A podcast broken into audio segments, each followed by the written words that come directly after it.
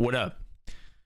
If you guys have been humming around the Twitterverse, you see that there's been a bunch of matchup tier list stuff going on. So, you know, I figured I'd come out of retirement for 30 minutes. It's probably going to be at 2 hours to convey my thoughts and philosophies on Sagat's matchups. Unbiased, raw, uncut, HBO After Dark, unobstructed opinions. That's what you're going to get, okay? What up, Magnegro? What up, DB? What's cracking, brothers? All right, so this is going to be a YouTube video. So hi, YouTube. Hello, YouTube. And if you like the video, duh. Comment on the video, double duh. And share it. Share it with your mom, your uncle. I don't know. Play it at midnight on New Year's. Do something with it. Let's have a grand old time. Why don't we? All right, let us begin. So first and foremost, the most important thing is what are we going to name these things, right?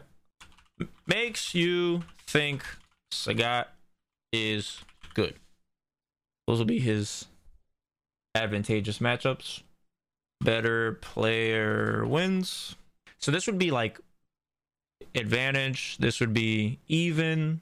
This would be slight disadvantage. Grinding teeth to win.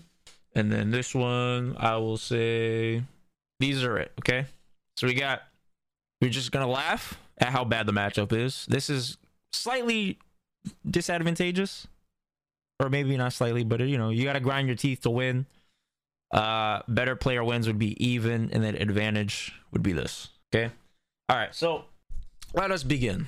Let's start off with the characters that make you think Sagat is good. I would say Akuma. Why? Well, Akuma gets outranged. Gets outranged pretty easily. Sagat's damage is pretty good. Akuma has low life. So adding in all those factors on top of Sagat having a better fireball game, I think Akuma gets smoked. Not even gonna lie to you. I think that matchup is really hard. Okay. I do think he smokes Cammy. But you have to be good though. Because the thing about a lot of Sagat's matchups is that you have to be a strong player, and you have to have, this is at like high level we're talking. You gotta be a great player. You gotta have strong fundamentals in terms of just spacing, anti-airs, understanding, even if not conscientiously, at least intuitively understanding rotations in your opponent's tactics, strategy, and focus. The better you are at that, the stronger Sagat is. Okay. Cammy, maybe I should put her in the better player, because you can get smoked if you don't know what you're doing. But this is all from my perspective of like the highest possible level. I think that Sagat should beat Cammy. Because he is one of the few characters that can absolutely thwart her air approach. She can't do fake dive kicks against him because Akara heavy DP. It'll also snuff out regular DP at certain ranges. So usually when you fight Cammy, you want to be close. The closer the better, right? But the problem is the closer you are, it typically plays into her ranges, her pokes. And the reason why you want to be close is because you want to eliminate the mind game of dive kick. Empty dive kick versus jump in versus actual dive kick, right? Because the mental stack will just overwhelm you, and then it strengthens her ground game even more, right? But the thing is, Sagat can neutralize those three by standing at a very specific range, and he can just Kara DP all three options. He can Kara DP jump dive kick, empty dive kick, which when I reference empty dive kick, what that means is the dive kick that is immediate, that is meant to bait your DP, right? So that it whiffs and then they dash up to get a crush counter, right? So a Sagat that understands that can beat her. Sagat does enough damage, he can keep her out of the air, and he has really good pokes that can frustrate her. Her best poke for whiff punishing, right, is crouching medium kick in terms of conversions, right? Because stand medium kick, you don't get anything off of it unless you have V trigger. But the thing about crouch medium kick is it doesn't deal with Sagat's stand medium kick, which is his best button in most situations. Some situations I would prefer crouch heavy punch, but for the most part, stand medium kick is Sagat's best button. So because she can't really fight that button with her best button, she has to resort to using other pokes, which will then kind of cause her to tunnel vision on that button, and that will just further strengthen his fireball game. If she gets in, yeah, she can be scary, but that's every character in Street Fighter V, so I don't use that as a, you know what I'm saying? Because if that's the case, Sagat, who has one of the worst light attack tool sets in the game, he can't have a good matchup because he has terrible light attacks that he can barely convert off of, right? So just because he struggles defensively doesn't mean that he can't win a matchup. Every character is supposed to struggle on defense in this game, especially, right? Next, I'd say Dan.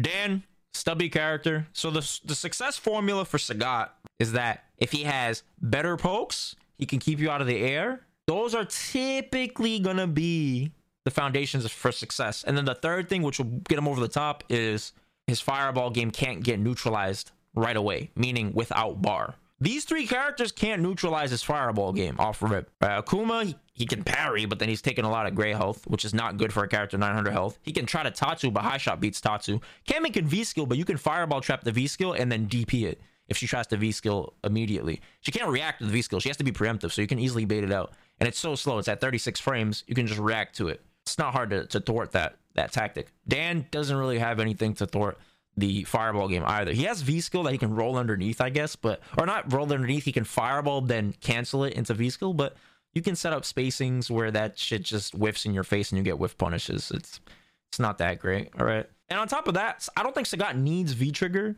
to beat these characters. His V-trigger's not great anyways, right? But a character like, let's say, Dan, he relies so much on offense because his neutral's lackluster. I don't need V-trigger, so I just V-reversal him off of me and we go back to neutral where he struggles, right? So I use my V-meter as an investment to just reset the advantages of the game, so that way we can get back to that favorable positioning of playing neutral. Make sense? Next, I will say Honda. I think his matchup's pretty easy, to be honest. Honda has to take a lot of risks. So again, going back to the same formula. The same formula is what? Can I keep him out of the air, right? Does the character have the ability to make me hesitate on my anti-airs? Honda? No, he can't. Can't do anything. Doesn't have like an air fireball like a certain character we're going to talk about later on in the laugh my ass off category. Foreshadowing. Honda can't really do anything. Yeah, he can butt slam, but he has to do that before leaving the ground. So it's not something that he can just use mid-air to throw off his trajectory, all right?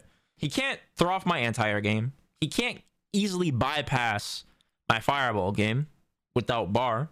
Without bar, he has the V skill, so he can clap. He can clap and then cancel into headbutt, but that's preemptive, right? I have to throw a fireball, right? Which he has to have already been active. He can't react with the V skill and then do the headbutt cancel. It's too late by that point. I don't even think he has, well, he'll have the charge if he's holding down back, right? But he can't react. It's just not fast enough. He has to do it preemptively and then cancel it. Because if he doesn't do it preemptively, he's going through the startup while Sagat is recovering. And then he's actively clapping the fireball, and by the time he cancels the headbutt, which has to traverse ground and make it to Sagat, I would already recovered. So that's not really reliable. So the more preemptive they have to be about the fireball, the easier the game is going to be. That's the theme you're going to see. Okay, can't fuck up my anti-airs. You can't make me uncomfortable with anti-airing. You can't get around my fireballs without bar on reaction. You have to do it preemptively. Okay, that's great. My pokes will give you a hard time. Stamina gives Honda a hard time. Honda struggles against that fucking button. One thing he can try to do is like forward heavy kick, but that button's really slow and you can whiff punish it pretty easily. And if you're close enough, it's -7. So you can crouching strong it. You can stand jab EX high shot it. You can EXDP it. EXDP is a really good punish against that. So sometimes it's worth doing the EXDP just for the simple fact of resetting the spacing. All right, and again, I don't need V-trigger to beat this character. If he gets in on me, he does hands. He has all these moves that are easily V-reversible. Just get him right off of me. It's no big deal. Next character. I'll say Fong. I do think Sagat gives Fong a hard time. The thing about these strange, unique characters is that if you don't play them often, they can overwhelm you, right? Because you might not have enough repetition in terms of games and situations, situational experience, to be able to understand the nuances of the decisions they make and the situations that they're putting you in. But Fong, the reason why Sagat beats him is because Fong doesn't really do a lot of damage, for one. He doesn't convert into anything crazy from neutral, which is what Sagat will lose to a lot of the time. Fong doesn't get around and simultaneously punish fireballs easily. Fong has to do the command dash, but he has to do it somewhat preemptively in order to be in like a threatening position. If he tries to react, it's too late. And then Sagat can just like check his follow-up approaches with like a stand poke, stand light. My favorite thing to do, stand light kick fireball, and then just check them, right? Because the situation as it resolves, the spacing will still favor Sagat. simply off the fact that Sagat's pokes are better at that range. Sagat's fireball is still an option as a poke. And Fong has a super floaty jump. Sagat can just keep him out of the air really easily. The thing about Fong, though, is if he gets in on Sagat, Sagat has a really hard time of getting him off of him. Insanely hard time. The characters that can get Fong off of them easily are like characters with really strong crouching light pokes that can convert into knockdown. Because Fong players have a lot of holes in their offense, right? But the thing is that the weaker your light attacks are, the more commitment that is required for you to insert the counter into that gap. But the thing is, Sagat's lights are not that consistent in terms of conversions or going into knockdowns, right? So to win in this matchup, if you can get a bulk of your damage up front in neutral, then you can take a lot of the risks once he gets in. Because remember, the longer it takes for somebody to get in, the more desperate they are to retain that pressure once they get in. So the less likely they're going to take breaks. They want to just, I gotta do something. So when Fong gets in, well, it's really important that you snipe the coward crouch either with crouching heavy punch, which is my go-to to snipe that shit. Because if you crush counter him, you can dash up twice and you're out the corner. Or you can V-skill if you have V-skill knee. You can V-skill and then, you know. You can neutral jump the coward crouch if he's doing it in a predictable manner. If he's doing coward crouch mid-screen, the thing I see a lot of Sagat players mess up on is that they kind of just hold the pressure or they try to contest.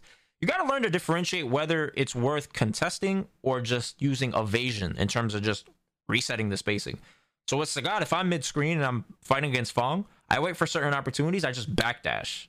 Just backdash. Because if he tries to do button coward crouch and you backdash, he whiffs in front of your face and you can stand like a DP him pretty easily. Because you got to remember, he has a lot of startup. He has to go down and then he has to commit to the forward lunges. And then if it whiffs, it has a lot of recovery too, right? And usually, you gotta think about it, Fongs are trying to space their coward crouch in a way where your pokes will whiff. So that means they're gonna push, push, push, and then they coward crouch. But the thing is, the further away you are, the stronger your backdash is, right? Because now when you backdash, and now they have to cover this range, and now there's just a bigger gap. So you've exposed the tendency in their own offense against them. Because they don't want a coward crouch in front of your face. Some players will do it just to like make you feel like you need to press buttons. So then that way it strengthens their actual frame traps when they revisit the pressure. But for the most part, they're gonna wanna keep it tight, and then they reset with the coward crouch at the end of their pressure. And that's where you can decide neutral jump, backdash, you can DP it, crouch heavy punch it, you can crouch light kick it. Those are like the best pokes. I wouldn't use like crouch medium punch because he literally goes underneath crouch medium punch. It's pretty trash. But that matchup, I think Sagat wins that. That's a matchup where I think high level, two great players, Sagat would win more often than not for sure.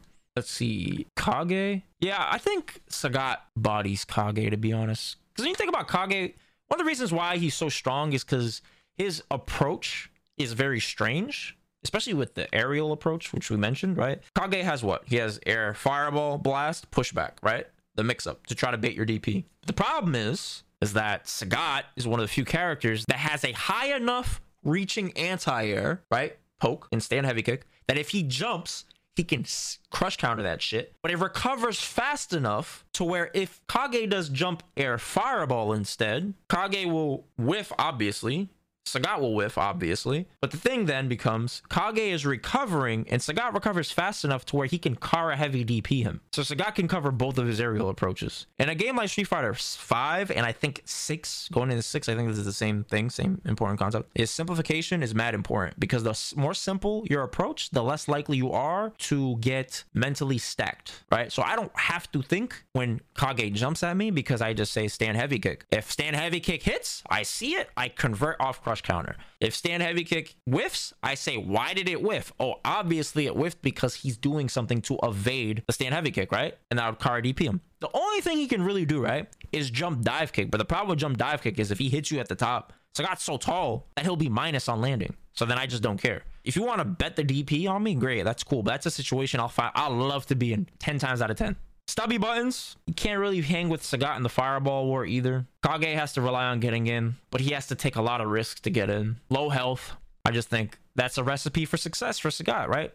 Same thing across the board. Next, Colleen. Colleen is a character that, again, can she make me think about my DPs?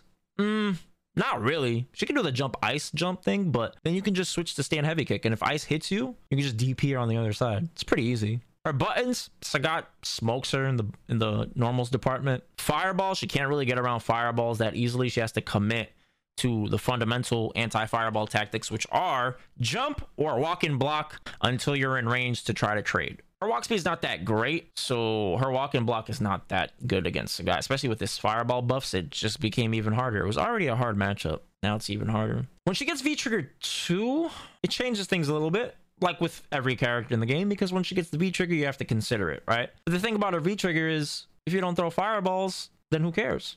And what you can also do is you don't necessarily have to get rid of your fireball game. You could just walk up and throw closer fireballs, because then now she has to react to closer fireballs. But then now if you mix up close fireballs with pokes, you might just snuff her out of her V-trigger attempt with a poke that when she's anticipating a fireball. Next, Lucia. So this match is kind of weird. It's a little finicky because of her whole fireball store. Not really, it's not really a store, but you know, the whole like strike or release fireball. It's kind of strange.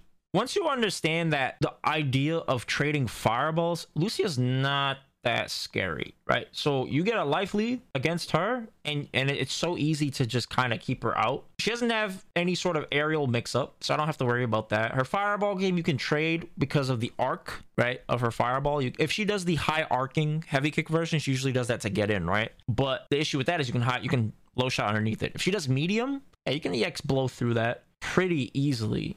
If she does the heavy is the one that hits the ground. I mixed it up. Her heavy kick fireball. If Lucia does the heavy kick fireball, that's the one that goes towards the ground. So that's supposed to hit you like a poke, basically, like very early in whatever attempt that you're trying to do. The medium is the one that she uses for zoning. The light she uses to establish pressure, right? So the medium, if you're constantly like fireballing her with high shots, she can't keep doing it. She's gonna lose advantage, right? So let's say like you do fireball, she does flicker, and then she fireballs and you fireball her fireball. If you fireball again, she should not be able to jump if you have advantage established. If you're close enough and you don't have enough advantage, then she can jump in on you. Like, but as long as you can maintain a specific advantage count, her fireball traits don't favor her because she can't jump in on you anymore. Her pokes aren't that great. Her pressure is the thing that's her saving grace in the matchup. If she gets in, Street Fighter 5, right? But a lot of her shit is V reversible also, so I'm not really too worried about that. The key thing to beating her is remember, when you shit on a Lucia player, she's gonna do EX run-ins of V-Trigger. So it's good to do neutral jumps. It's good to keep throwing fireballs on purpose, because she'll just run right into it and waste her bar. It's good to do EX knees sometimes, backdash randomly, jump back randomly. I think Necalli gets a really hard matchup here against Sagat, because Sagat's pokes... We're talking about a character that can barely convert off of his pokes, right? Without charge. Can't really convert like that. So a character that can't really convert like that, and then who also has stubby buttons, who also... their aerial trajectory, they can ultra with a dive kick, but the herb, it's so slow, and the herb box is so fat, and the trajectory is so tight. There's no variation in the dive kick approach like a Cammy, who still can't even get by Sagat. Necalli gets thwarted. I think he gets thrashed. I think he gets annihilated by Sagat. And then on top of that, his fireball game. Necalli can't really do anything about the fireball game. He has to do what? Preemptive disc guidance, just like the berserker slash. Okay, that's fine, I suppose, but if you're doing things preemptively, it only strengthens Sagat's play. Because all I have to do is either change my spacing to change my advantage, or I change my timing. Very simple. It's not complicated at all. What he's going to try to resort to is a lot of V skills, right? So the thing is, the reason why I think I excel at that matchup compared to maybe Sagat players that have a hard time is most Sagat players aren't as mobile as me. I'm very fluid with my movement, right? My Sagat kind of looks like I'm moving like a Cammy sometimes. And the more agile and elusive you are in neutral with Sagat in this matchup, the less that Necalli's V-skill works. Necalli's V-skill works when you're stationary. You know why Necalli players do V-skill on defense? It's because usually when players end their pressure, what do they do? What do people usually do at the end of their offense? If I push you away, tap, tap, tap. What do players usually do? Pretend you have somebody cornered, right? Well, whatever, Ramsey. That is one of them. But pretend it's a good player, right? They end their pressure. What is their main focus at the end of their pressure usually? When they string you up and push you away? What are you looking for? Why? Okay, so why do you wait? So why do you as the player, I'm saying you as the player, right? Yeah, there you go, Bionkers. Beautiful. Usually when you push somebody away after your string, you are waiting to usually whiff punish, right? That's usually what you're looking for. I don't say jump. you don't, you can look for jump if, but like if you have godlike anti-airs like me, I don't look for jump. I never look for jump. So I don't ever think about that. Some players, they do. I don't look for it. I'm looking for whiff punishes. I know most players will look for whiff punishes because that, even if, let's say, you're not great at anti-airing, it's harder still to whiff punish than it is to anti-air. Just mathematically speaking, right? Because a jump in is 44 total frames. We'll say 36, we'll say 32 frames. We'll subtract like the last portion of the jump arc, which would be head height lower, right? So from leaving the ground to where your button would actually make contact with your opponent's head, we'll say like 32 frames, which is still significantly slower than a medium poke, which on average would be like 22 to like 30 frames. And it's not as telegraphed, mind you. A jump is very telegraphed. They crouch, they launch, there's clouds of dust on the ground, and they're like flipping, right? But a button, a whiff punish, the reason why it's so much harder is because you don't know what button they're gonna press. They can press a jab, they can press a short, they can press a stand short, they can press a medium, a heavy, they can dash, right? Like you don't know, right? Anything on the ground can get mixed and matched with other animations. That's why it's hard to react if you don't have a focus, if you don't have a direction or a way of capturing information about your opponent's tendencies. That's why people are so focused on whiff punishing, right? And they reflex punish, which is like they see anything, they press a button. The jump is going to be easier. So a character like Necalli, when he does V skill, like the great Necalli players, they understand that your tendency is to be static. Static meaning stationary. So it increases the effectiveness of my V skill. It is more likely my V skill will work against you because either on you're gonna block it and I get V meter, or you're going to press and flinch because of my animation, and then you're gonna get hit because you're not in range to hit me anyways, right? And the hurtbox on that move is like really skinny. Sagat though, if he's mobile, he's moving around, he's using tiger knees, which is that's the matchup I use tiger knees the most is against that, because if I tiger knee and he does V skill and I land, I can stand heavy kick him. I can Kara DP him. I can sweep him. If I'm close enough, I can stand jab him. I can heavy DP him. I've done that sometimes. So being mobile, it's really hard for him to make use of his best tool set against characters that have better pokes than him, which is his V skill, right? Because they don't want to do anything because they know he struggles. And then Necalli's like, well, shit, I don't have better pokes than you, so let me take advantage of you waiting for my inferior pokes. And then you're like, oh, okay, boom. Okay, next. I think that Sagat beats Oro, but the thing is that Oro kind of has a funky, jump trajectory move with a double jump that can kind of fuck you up, right? So I'm not gonna lie, it's a little weird, but I do think Sagat wins. Why? Sagat has better pokes. I think Sagat has a better fireball game, contrary to the belief that even though Oro has V skill fireball, Sagat can actually... So when I was very active playing the game, he was one of the characters I studied the most in terms of the fireball game, because I was like, yo, how the fuck do I beat this shit? Not in terms of him doing raw V-skill. That's easy. Of course, you can just car V-skill it, right? But what I'm talking about is when he has EX fireball out and he does orb and he pushes you full screen, and now he has two fireballs on the screen, right? Shit is really hard to deal with. So I was like, yo, how do I beat this? I realized, I was like, you neutral jump it and you walk forward, because the closer you are every time you block the next fireball, the less advantage he has to get a safe V skill.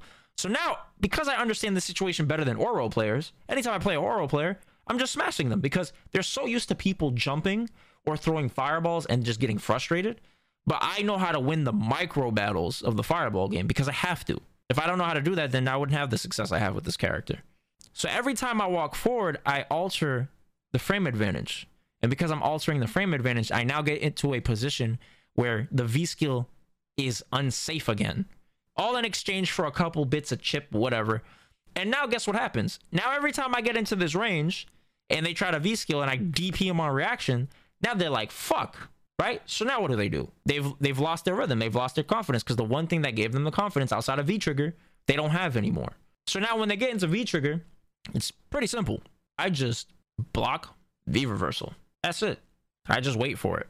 I would not tech. I don't suggest teching. I would just do delay backdashes against his V trigger with the occasional V reversals, honestly.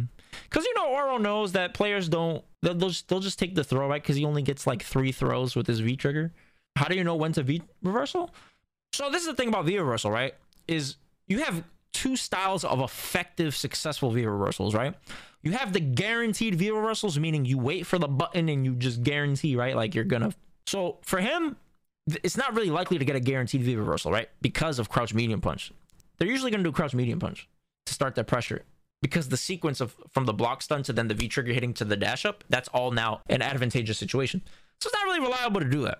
So the next thing becomes is to snipe the opponent's pressure in terms of their rhythm, right? Because if you do an immediate V reversal, they might be looking for it, but you know you can delay the V reversal, right? You don't always have to immediately V reversal. So just changing the timing. Some people will confirm during pressure of like a medium, like, oh, he didn't press anything. And then they go to do their next thing and you're still in the block stun and you get a late V reversal and now that throws off their timing. So delay V reversals are really strong against Oro because, you know why? His V trigger requires such precise timing that if you throw off the timing of his offense, he'll be less likely to have a tight offensive sequence, which means more room for error, right? So now they're gonna get frustrated and they'll be like, damn, what the fuck? Now they can start, they'll probably start waiting or doing like, you know, safer things like more lights, which I don't give a shit about. That's cool. That's fine. I'm not getting, I don't care. The whole idea is I want to waste time on the V trigger because his V trigger time goes pretty quick. Next, Mika. So this matchup, again, success formula for Sagat. Anti-airs, you can thwart them. Her splash, car heavy DP beats both at the right ranges, right?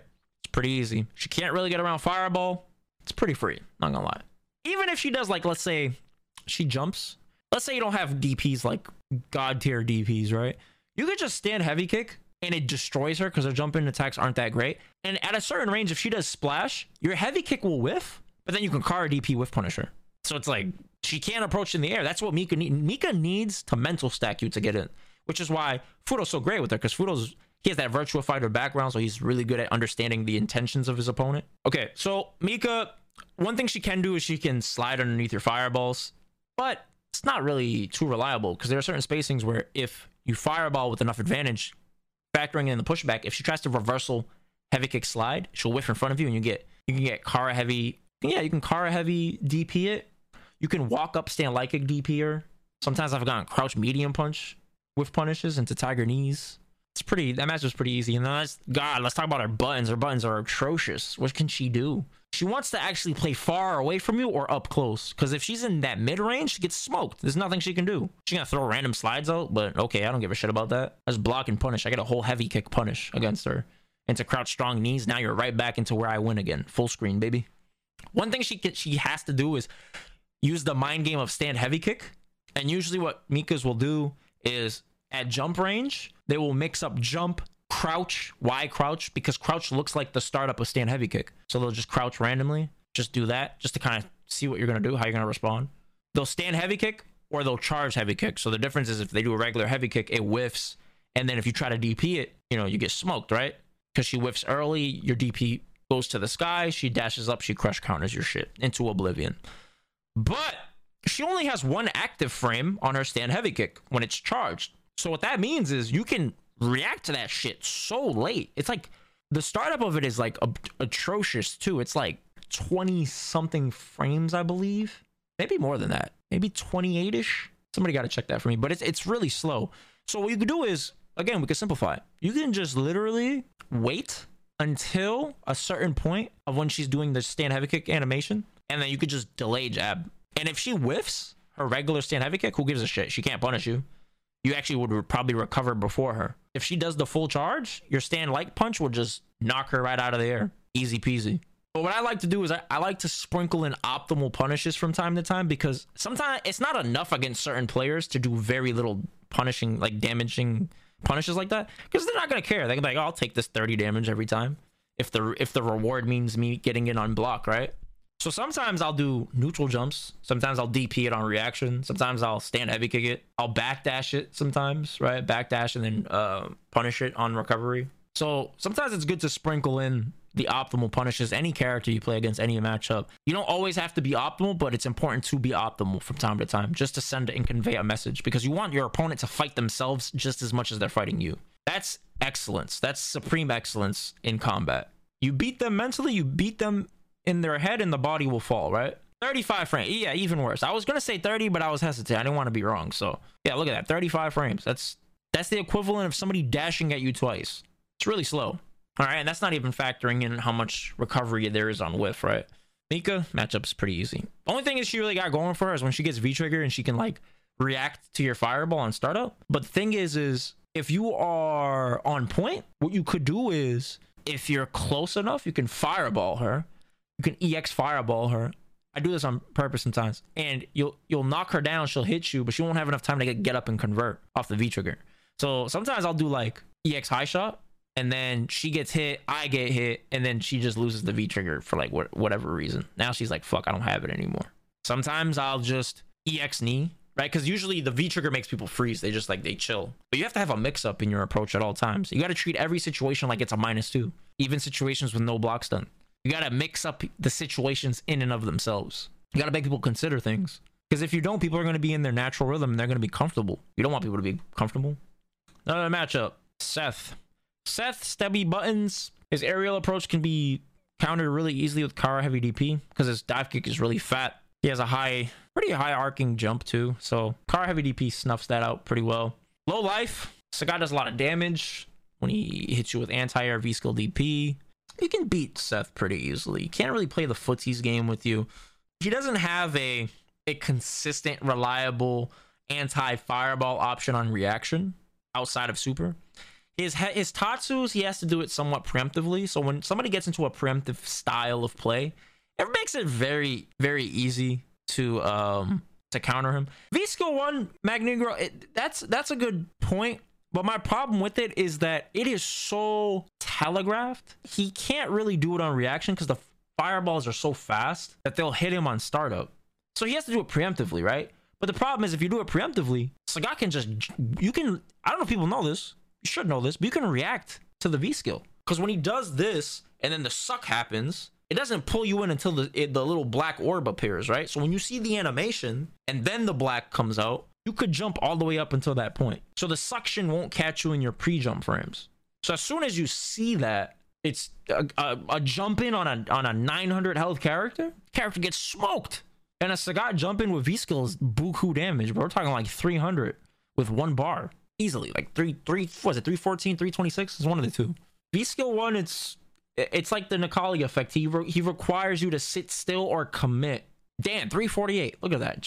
Bruh, that's crazy damage. 348? That's insane. That matchup, if I see Seth on the screen, I don't really care, to be honest. V-Trigger, that's the name of the game. Okay, he hits V-Trigger, that's when I start to, okay, this is intimidating, right? But up until then, you can smoke a Seth. You can, and the ranges that you fight at, it's not easy for him to V-Trigger activate because his slide, you can space it so it whiffs. Next, Urien. I thought this matchup was always in Sagat's favor, well, I wouldn't say when Sagat first came out. I'd say the follow-up Champion Edition. That's when it was like, okay, I would say it was slightly Urien's favor, but then when Champion Edition came out, I was like, okay, Sagat's V-Trigger 1 is actually like somewhat useful now. And then on top of that, you know, he had some consistency issues that were addressed. Sagat has the ability to keep Urien out of the air easily. Urien's jump is floaty. Urien's pokes don't really scare Sagat. Urien has a hard time against stand medium kick, especially because Sagat's stand medium kick can snuff out his fireballs on startup. Urien has so much recovery on his fireballs that I can high shot and Kara DP on recovery as a punish. He can whiff punish Urien pretty easily. He has a better fireball than him, even with V-Skill. The V-Skill Fireball that Urien got in Champion Edition, it made it hard at the beginning only because of ignorance, because just didn't know how to deal with it. But when I got more and more experience from playing Rushdown, from playing Safe, from playing Burkish, started to see like, oh, I just have to make sure that when he gets into that mode of wanting to store it, that I'm actually next to him. So I just want to maintain that distance. And Sagat wins anyway, so it's like at that range, so why not be there? You know, it's just I didn't have the luxury of being able to fight from further away like I did before that V skill was introduced into the meta. But yeah, Sagat keeps him out of the air. Sagat doesn't really need V reversal. He doesn't need V trigger to beat him. You just V reversal him out of a lot of his pressure. Urien's a 4-frame character, and on top of that, now that Urien doesn't have the EX headbutt invincibility, like that was brutal because That was the one thing that made pressuring Urien scary, is unless I had very specific Oki, I couldn't meaty him. Most characters in the game can meaty Urien on all of their Oki, as long as they're +2. Sagat could not. Sagat had to be at minimum +4, right? So I had to be +4 to basically be able to meaty him at all. But the problem is there's not a lot of situations Sagat is +4 and in your face. And we know about his light attacks, right? So if I'm not in your face, my lights are going to be meaningless. So pressuring Urien was not really an option a lot of the times. But now that his EX headbutt is nerfed, it's this shit is, I don't even know what to say. It shit is so easy. It's like, I don't even have to think when I pressure him. And I already had a really good offense from having to deal with those tools. Now that I don't have to, it's like, I just feel so much more free, you know? Geef. This is like the most fundamental match in the game. It's a match that, you know, transcends the test of time, bro. It's the same shit every game. He has a hard time getting in. He doesn't really have the pokes to fight Sagat. He doesn't have the aerial approach to get in on Sagat.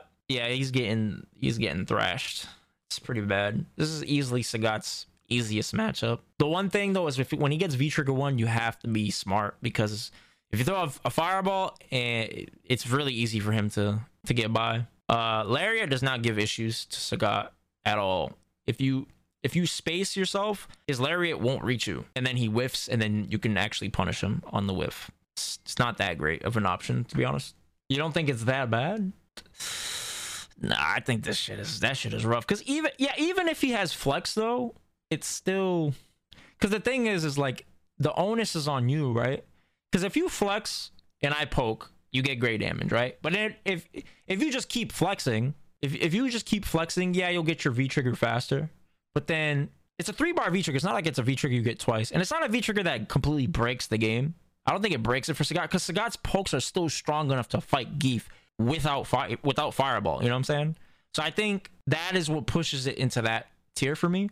If Zangief could make me consider my pokes, then I'd be like, okay. Right, but it's not like you can flex my stand medium kick and do anything about it. But I understand what you're saying, because the flex is integral to Zangief's being good, right? Like anytime I played you, that's obviously going to be the focal point of your success, is your strategy revolving around that.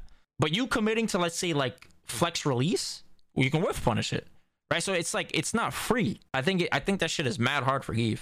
And then I'd say Zeku. Young Zeku is the shining star of this character, but the thing is that young Zeku, I don't think he can reliably get around fireballs like that. Yeah, he can do shoulder. Yeah, he can V-trigger 2. Yeah, he can palm to, like, I guess negate the fireballs or whatever, but I don't think it's a sustainable approach, like in a long set with high-level players. You know, if I were to see, like, a high-level Sagat versus a high-level Zeku, more often than not, I'm going to expect to see the Sagat win, right? Old Zeku, he is the zoner, but the thing is that his zoning speed is significantly slower than Sagat's, so he can't really maintain the fireball intensity like Sagat. His aerial approach with the flip is not really a mix-up. It doesn't really do anything, you know. You can air to air it really easy. I don't know, his pokes are really easy to deal with. He doesn't stop Sagat much, you know what I'm saying? Like, I think Sagat smokes both forms. Better pokes, fireball game is just stronger. Obviously it's non-existent against Young, because Young doesn't have one, but he has to play too preemptive for my liking, you know. All right, let's see. So for our evenish matchups, I'll put Abigail. I don't know, I kind of go back and forth with this, because the EX Nitro Punch nerf was pretty significant, but he still has pokes that give Sagat a really hard time. And his jump-in game is, it can be a little bit annoying to deal with. Mainly because it's so narrow and you can't rely on fireball traps, even though you want to against him. He'd have to jump at very specific ranges, but Abigail's won't really want to jump at those ranges, because they know they want to use their jump to bait out the anti-air attempts. So he has the pokes, the crouch jab, crouch and medium punch is pretty strong. Again, I think that the EX Nitro nerf helps a lot, because when we were cornered against this character, that shit was hard to deal with. It's still hard to deal with Abigail when cornered, because of crouch jab, crouch strong, that shit is really hard to deal with. Sagat can't really whiff punish it consistently, and it's hard to just make it whiff, because that shit has the range of fucking Dhalsim, you know what I'm saying? Like, it's obnoxious. So, but yeah, Sagat can do a pretty good job at fighting him in mid range, mid screen. He can rush him down to a degree, especially considering that he has a 4-frame button as his fastest poke. He doesn't have a 3-frame button. Let's see, Akuda. I'd actually put her. I'll move her over to this because without V trigger, she doesn't really have anything to get by the fireballs. Her jump in, what is it? Jump fireball. It's not really like, I don't think it's that crazy to deal with. The jump EX fireball is like the most annoying thing for sure, but it's not like this is gonna automatically like change the matchup, you know? Sagat has better pokes than her. He can fight her mid-range, keep her out of the air pretty easily. Her V-trigger doesn't really scare me like that. She can react with the fireball, but you space yourself right with high shots and you mix them up, the high-low shot approach. You can throw off her reactions, her V-trigger whiffs, and you get a pretty beefy punish. Her pressure is pretty solid, but a lot of her shit can be reversed or V-shifted on reaction, so I don't think that matchup is hard at all, to be honest. Alex, I will say... I think Sagat beats Alex, I would say. I can put him there. I think he can keep Alex out of the air pretty easily. Alex can react with EX Stomp, but the problem with EX Stomp is it's a charge move. So when you look at moves, right, you have to be able to understand the properties of moves, because that's how you find weaknesses in moves, right? Weaknesses don't just exist in a sense of frame data. Weaknesses exist in terms of utility, telegraphing, in terms of consistency. EX Stomp is a telegraphed move because he has to be stationary. He has to be static. You're going to see that during your fireball strings or pressure or traps by seeing him crouch. So if I see him crouch, I already know what time it is. You understand? Seeing him in that mode now tells me, all right, I know what you're looking for, and now I know how to manipulate your focus. So if you are just a regular Sagat playing a regular Alex, you probably will get smoked by Alex because Alex is just cheaper. Alex is just, he can do gorilla shit. Sagat can't do gorilla shit. He can't. Nothing he does is safe enough to do that, right? Nothing he has, he can abuse like that. But at high level, I think Sagat has the pokes to fight Alex. His fireball game is pretty good. I think that his fireball game is really hard for Alex to deal with, especially when he doesn't have meter. It's easy to bait the EX Stomp, even if I don't want, like, let's say, you know, I don't want to hard read it. You could just V-shift the EX Stomp, and if he does it to try to bait your DP, which they do if they know you have good reactions, you just V-shift, and guess what? You guys both recover, and you're both safe. You're just full screen, because when they bait, they have to do the EX Stomp close, right? And you V-shift, you go back. Simple math. That's more space. He's not in range to punish, and you probably are like -5 at somewhere around there, we'll say. Okay, so it's not the end of the world. EX stun gun, headbutt, pretty easy to deal with. Chop is the thing that would probably give a Sagat player a hard time, because if you commit to fireball style pokes and they preemptively do chop, then it can blow through your fireball and hit you for counter hit. Or not counter hit, it can hit you. I'm thinking of Street Fighter 6. It can hit you, and then he has advantage, and then now he can like kind of trap you, right? So you got to be careful up close with your fireball style pokes because of chop, the chop preemptive style play. But it's not a big deal, man. It's really not. EX elbow can react to fireballs, but against high shot at certain ranges, it's not fast enough to reach you. Sagat can DP him out of jump. He could DP him out of drop, jump drop. It's a very straightforward matchup in my opinion. There's not really much smoke and mirrors to deal with, which makes it more comforting as a Sagat player. I don't have to overthink shit. Everything's kind of right in front of me. It's not like certain characters that can air fireball when they jump. So let's see. I personally think the Bison matchup is even. So my reason is, especially with the fireball buffs, Sagat's fireballs are a lot harder for Bison to V-skill. I think Sagat has better pokes than Bison. I think that he can keep Bison out of the air pretty easily, to be honest. He can fight further away from Bison. Yeah, but even so, I played Problem X like what, 2019. We played a Saibini 3-1. That was a bad Bison, and that was me when I was not at my peak. And even then, I still felt, I was like, yeah, I don't think this matchup is that bad. He kept saying, no, it's terrible. I was like, I don't think so. How do you keep him from just turtling up and using V-Skill 1? Oh, it's easy. V-Skill 2. V-Skill, that's the one matchup I actually use V-Skill 2 in. And it's like, it's pretty easy. You know why? Because what's one of the main reasons why Sagat's Tiger Knee sucks? It's walk back, right? But this motherfucker Bison walks back like this. You know what I'm saying? So like I because of that shit just, I don't have to worry about that. And again, the less I have to worry about, the easier it is to play free. So if he just sits there and waits for Fireball, V-Skill, now what? Now I can just go in. You know what I'm saying? Like a Karini. And Karini's like a fucking shotgun now. That shit's just like, boom. You know what I'm saying? It's just random. All of a sudden, I'm in there. You can't really do that. So now let's say he's now looking for the V-Skill, right? Now he's looking for the V-Skill so he can slide. Fireball. High shot. You see what I'm saying? So he can't really do that. Bison, when the thing that will like that can edge it in his favor is when he gets his pressure started, right? But the thing is that Sagat doesn't need V trigger to fight him. He can just V reversal him and go back to neutral. I don't, even if I get washed by a Bison player, I don't think, especially now that the matchup is unwinnable. Maybe you could say it's slightly Bison's favor. I can give you that, but I personally think it's even. I think the better player would win that matchup. I think, again, this is a high level. High level. If you take a random Bison and a random Sagat and they play, Bison's going to smoke his shit most likely. But when you get to the point of understanding intricacies and nuance, then you get revealed to different opportunities. You know what I'm saying? That's when it's like, okay. Bro, I would, that's one of the players I've wanted to play in a first to 10. When I was playing this shit every day, I said it. I've said it many times. I was like, yeah, that's... He's the one player I want to play because that's the one matchup everybody immediately says that. Yo, listen, let me tell you something. Let me tell you something, right? Let me say something right here. Just to make this make more sense. If I can do what I do to Dhalsim with Sagat, what makes you think I can't do that against Bison? And the Dhalsim matchup is way fucking harder. Way harder than the Bison Sagat matchup. Right? I think the Dhalsim matchup's way harder. All right, next 5-5. Next 5-5 matchup. I think Chun is 5-5-ish. I know like Sagat can kind of like, you know, keep her out to a degree.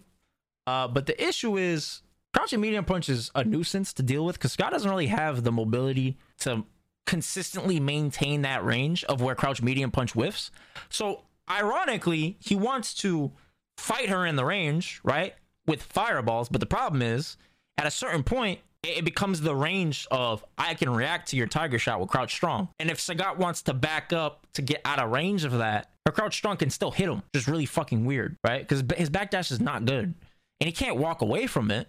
So a lot of times I have to do weird shit like jump away. You know, it's like, it's really awkward. It's awkward as shit. So this matchup, I would say it's like even. I feel confident against Chun's, but I don't think you can rely on that approach for the entirety of a match, especially when she gets V-trigger, because when she gets V-trigger, she has nothing to lose with crouch strong. You understand what I'm saying? So she doesn't really have to be on point with it. She can just throw it out there and then V-trigger activate or V-trigger cancel. You know what I'm saying? And so Sagat is forced to be stationary, and when he's forced to not move against a character who has a better walk speed, better pokes, I'd say she has better pokes because stand fear, stand heavy kick. Her stand heavy kick can crush counter my crouching tiger shot, which is the fucking stupidest thing I've ever heard in my life. But yeah, apparently it can crouch. I don't know if you guys knew that, but yeah, she can just throw out stand heavy kick and it can crush counter my low tiger shot. A button that's not supposed to hit low can crush a crouching tiger shot. Makes perfect sense. Makes perfect fucking sense. That is true. That shit will put that shit in a bear market. You are right. Oh yeah, and then V-shift. That's something I'm not even fucking considering. I keep forgetting about V-shift. She can just V-shift the fuck out of my buttons, and she has one of the best V-shift animations in the game in terms of just how far forward it moves, and she can just put me in the corner super easy without, you know, so if I'm beating her ass, I can't really rely on the fireball game, and I have to use pokes against a character who has better walk speed than me. I don't think it's really that sustainable. Actually, I'm gonna knock her down here. I'm gonna put her here. Because she just can she can kind of neutralize the fireball game very, very easily. And the V-shift doesn't help. Okay, let's see. Ed, I think Sagat actually beats. So I will put him here. Reason why he beats Ed, Sagat has better pokes.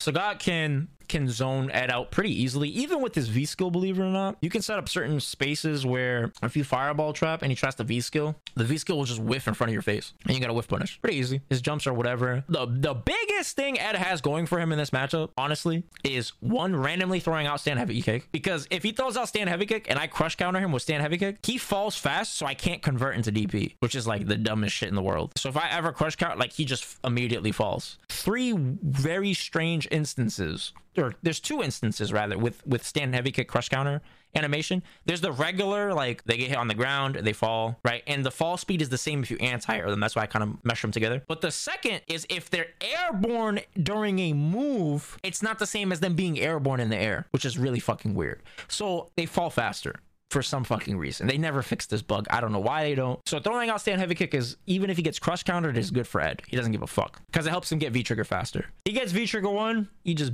does it. He goes full screen and does it. He doesn't give a shit. All right. So you know what I do? I literally corner myself on purpose. I say, oh, you're gonna V trigger.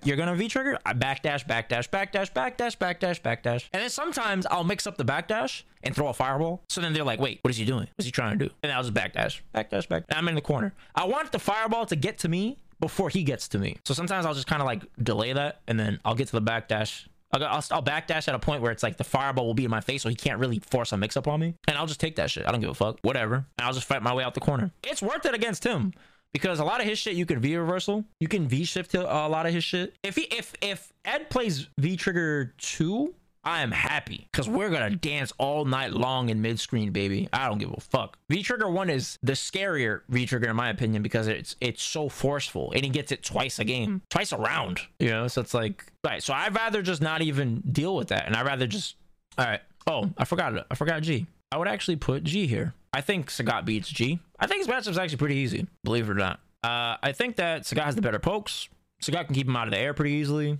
I think Sagat can actually fireball him. Even though he has the V-skill orb, he can't really react to the fireball when you throw high shots, especially because of the high shot buff. So he has to do it somewhat preemptively at closer ranges, but like further away, he can obviously just react to it.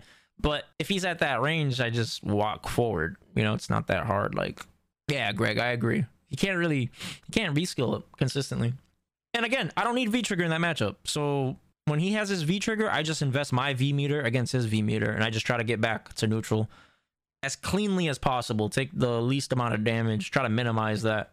Because that's a big thing about this game, which I had a hard time with for playing the game the first 4 years, was that you have to accept certain situations. You have to. If you don't, you will lose.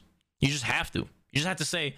I don't like the fact I know you're going to throw me and I can't really do anything about it. You know, some characters can't do anything about it. Sagat, I can heavy DP it, right? So it's a gamble. But like, you know what I'm saying? Certain situations, it's like the risk reward is so heavily in your opponent's favor that you just get upset. You're like, darn, I have to be able to do something, right? But it's sometimes just better to let them do it. It's weird, but it sounds counterintuitive. If you know somebody's going to do something, that you let them do it. That was the hardest theme for me to understand in this game. It did not make sense to me. How do I know something's gonna come and I can't? And it's better for me to allow it to happen. But that's the case. So with G, for example, I would let him activate. Fuck it, let him activate. Let him activate. Let him do his shit and use his V trigger as fast as possible. That way we can get back to a V triggerless game of neutral. What's another evenish matchup? Maybe Guile. Maybe I don't know. I would probably...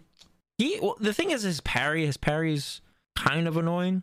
His pokes aren't better than Sagat's, though, but he has the parry to throw off the fireball game. He can't really throw off my anti-airs, even with knees. It's easy just to car DP, just like Urien's. So I'm not too worried about that. But I would put him here simply off the fact that he has a really good zoning game, and he has the parry. But Sagat has the pokes to fight him, you know? And... on top of that, Guile doesn't really have consistent Oki like that, especially if you back roll. I personally think Sagat beats him. So I'm going to move him over. Let's see. Guile. Guile, I actually will put him here too, believe it or not. So Guile has a super hard time, which sounds really weird, but he has a hard time actually keeping up with Sagat in the fireball war. High shot from Sagat, it's so difficult for Guile to keep up and maintain the fireball intensity, which is huge in a fireball war. Sagat can outpace him. Sagat can more easily fireball, frame trap, and anti-air. Sagat can do that more easily because of the simple fact that he has a motion DP, right? So Sagat can more easily be a threat from the sky, even though he doesn't have a great jump in, but Guile has to have charge, so he has to be a little bit more committed to his sequencing. Sagat could be a little bit more free-flowing, you know what I'm saying? So I would think that... I think he has a better poke. not pokes per se, but like overall Guile has more freedom in terms of sabat kick. He has knee, he has crouching medium kick, he has back heavy punch, he has spinning back fist, right? But the thing is Sagat's stand medium kick is so good against Guile. You can be a one-trick pony and beat Guile with that button. I'm not even lying. Sagat's stand medium kick is so good because the startup hurtbox doesn't extend until it's active, so you can react to Sonic Boom and just trade stand medium kick every time. Stand medium kick, and you get a 10 damage advantage in your favor every time. He has 975 health, mind you. So guy has 1025. That 50 point differential adds up pretty quick. You can react to Guile's fireball with EX shot way easier than he can react to your fireball with EX Sonic Boom. Like anytime you play a fireball game, EXs are very important because they help establish knockdown, right? So that's usually like whoever gets the meter first is the person that's the bigger threat in any sort of zoning war. But high shot is so strong in terms of recovery and speed that Guile can react to it with EX and he still might not hit you in time. So yeah, I would put him there. All right, let's see. I'd say Ibuki is probably evenish, mainly because of jump EX kunai. It's really hard to deal with, and she can react to your fireballs pretty easily with it. She also has EX Rider to get through the fireballs. She does suffer in terms of like her button reach for the most part, but her Bonshell kick is really fucking strong against Sagat. Stand heavy kick is really strong against Sagat. If it wasn't for the low shot nerf to the extended vertical hurt box, I think he would beat her clean. But because she can just throw out stand heavy kick random as fuck and crush counter my low shot, which I need to use as a poke against her in particular because I don't have the walk speed to maintain ranges. I want to use block stun. It kind of gives her a lot of hope even without bar. So she can walk and block my fireballs pretty easy. And then when she gets meter, she can just react to my fireballs. But the key is to beat Ibuki in this matchup. You want a high shot randomly because if she's reacting to fireball, she's reacting to the fireball. But the problem with high shot is it's higher off the ground and it'll coincide with the trajectory of her jump. So let's say this is me throwing high shot and this is her leaving the ground. There would be this point of interaction right around here, right? As opposed to low shot, which would be like this, right? And her jumping like this, she would just go cleanly over it and she can EX kunai your recovery. But because of high shot, she would jump and throw the kunai at the same point of interaction, so the EX fireball would hit her, or high shot rather would hit her. High shot, EX, high shot, whatever. That is how you like thwart that. But the problem is if you do high shot and she doesn't jump, she can slide on reaction and she can hit meaty and combo off of it. Or if she can't even combo, she's plus enough to have advantage. You know what I'm saying? So you gotta be very, very, very careful. Her V trigger is pretty good, but it doesn't thwarts the fireball game per se. It's just that Ibuki has annoying ways of disrupting Sagat's strengths. So that's why I would put that as an evenish matchup. Evenish, maybe Sagat's favor. Possibly Sagat's favor. All right, let's see. Karen. The Karen matchup is... I'll put it even, maybe slightly Sagat's favor. Because her movement, her mobility, her pokes, her conversions in that mid-range are really hard for Sagat to deal with. Even though he has better pokes than her, it's really hard to stop her when she's not like in per se, but she's in that crouching medium kick range. It's really hard to deal with her. It's insanely difficult. So Sagat does have the pokes to fight her from further than that, but when she gets into that range, which she can easily kind of do when she gets bar, it's hard to deal with. But when she doesn't have bar, fireball against her destroys her. I think she has a hard time against fireball for sure. She has to do Rasenhaus preemptively, but I don't give a shit about that. Like, if you're doing that, that's good. That's good for me because I know you are committed to taking that sort of a risk. Once she gets bar, though, that's when it's dangerous because she can end a lot of her pressure with back dashes. You'll see Punk do it a lot. They backdash and they're buffering EX Tenko. So if they see fireball, they just EX right through that shit and they just fuck your whole shit up. All right. You gotta be precise to beat her. If you lose an ounce of confidence, it can be enough for her to just snowball you. Because once she pressures Sagat, Sagat doesn't have the best light attacks and or conversions from light attacks. So when Karen corners him, that shit can get rough pretty fast. But he has hope in neutral. He can fight her pretty well. I'd say Ken is like evenish. Ken doesn't have the pokes to like interact with Sagat consistently, but his crouch heavy punch buffers are pretty good for dealing with Stammino kick. He can take to the skies pretty quickly with Jumpy X Tatsu just to counter my fireball approach, so he can punish my recovery on reaction similar to Ibuki, and then he can get started. Ken's DP, heavy DP, is one of the best 4-frame punishers in the game, so I have to be very careful with throwing fireballs. If I don't throw fireballs appropriately and I get lazy, he can heavy DP that shit on block, which is pretty scary. Sagat can keep him out of the air if, you know, you have good reactions. Sagat can fight him pretty well with his pokes, fireball pokes, stampede kick. But once Ken gets V-trigger, it opens up the floodgates for him, because now I cannot throw a fireball. Like, this shit is just not worth it at all. So because of that, he has more freedom to walk up, and the walking forward was the part that removed the access of success for Ken in neutral, you see? So once he gets V-trigger, he doesn't even have to use the V-trigger. That's the fucked up part. Just having it is enough of a threat to now grant him the ability to move forward. Now he moves forward, and now he can get started with his low forwards and stuff like that. So guys have a really hard time against the low forward confirmed style characters once they get there. So Ken, his shit is mad easy, and if he hits, dear God, bro, he's in your face no matter what with advantage. Back roll, quick rise, doesn't matter. In your face, in throw range. So he has the stickiest style of Oki in the game, in my opinion, because his heavy DP has so much use. There's so much use case for it, and then the reward off of it is so consistent and so great. And then the V trigger, it's 2 bars. He gets it twice around if I'm not careful. You know what I'm saying? I have to be really careful with that shit. How do you play a zoner when the other guy has an unreactable forward moving, unpunishable plus with meter move that leaves him space to boot? Well, you can view wrestle it. View wrestling is a good thing because you're getting rid of the bar. The meter is more important to get rid of, because Sagat doesn't need V. He doesn't need V-trigger to win. His V-trigger's not cheap. You know what I'm saying? He needs it for a comeback, but he doesn't need it to have good neutral. You know what I'm saying? So, like, if he does EX scissor kicks, just V-reversal it. If you block it, he's not in throw range. How does Kage differ from up close? How does he differ? His low forward into DP is he can convert it, but if you back roll, he's not in range for Oki. And he doesn't really scare me like that. If it wasn't for the DP conversion that Ken gets off of the, you know, low forward, heavy DP, and he's in range no matter the roll. If it wasn't for that, I truly don't think that matchup would be even. I think Sagat would smoke his shit. What if he just medium scissors in your face? Medium scissors is negative on block. It's -3. Light kick is -4. So you can stay and jab punish that. Medium is -3. Heavy is -2. So now you have advantage. And also, to comment on what you said earlier about, what'd you say? Let me read what you said again.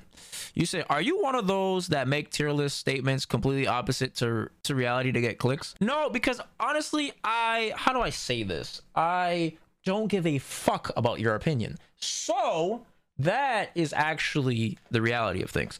I don't care. I say this because people want to hear what I have to say. That's it. I don't give a shit about if, you know what I'm saying? I don't. I truly don't. And I mean that in, like, just the honest way, because you deserve my honesty. You know what I'm saying? I'm not gonna, like, lie to you. I just don't care. All I care about is that people level up and people get better. You know what I'm saying? So if you have questions, keep asking them, because I'm gonna answer your questions to make you a better player. I'm not gonna do anything in spite of you. Yeah, for sure. That's what it's about, bro. That's why I don't take offense to you saying that. I just want to emphasize, you know, I have to really, really emphasize that I just don't give a fuck. You know what I'm saying? I just don't.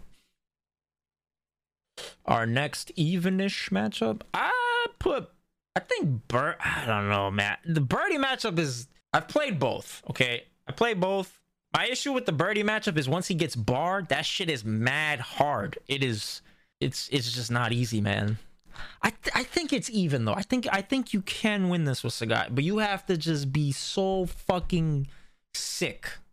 Mainly, like, Sagat has the fireball to fight Birdie, right? Birdie has a hard time bullhorning that shit. That shit is not, especially with the nerfs, that shit is mad hard now. Sagat's fireball got buffed in speed, and Birdie's bullhorn got nerfed in invincibility on startup to projectiles. Super, super difficult. He has the pokes to fight him, stand medium kick, right? But Birdie's one of the few characters that can actually, like, whiff punish that button, which is kind of scary. So you can't be dumb, right? But once he gets meter, that shit is so difficult, because frame 1 he gets that armor on EX bullhorn.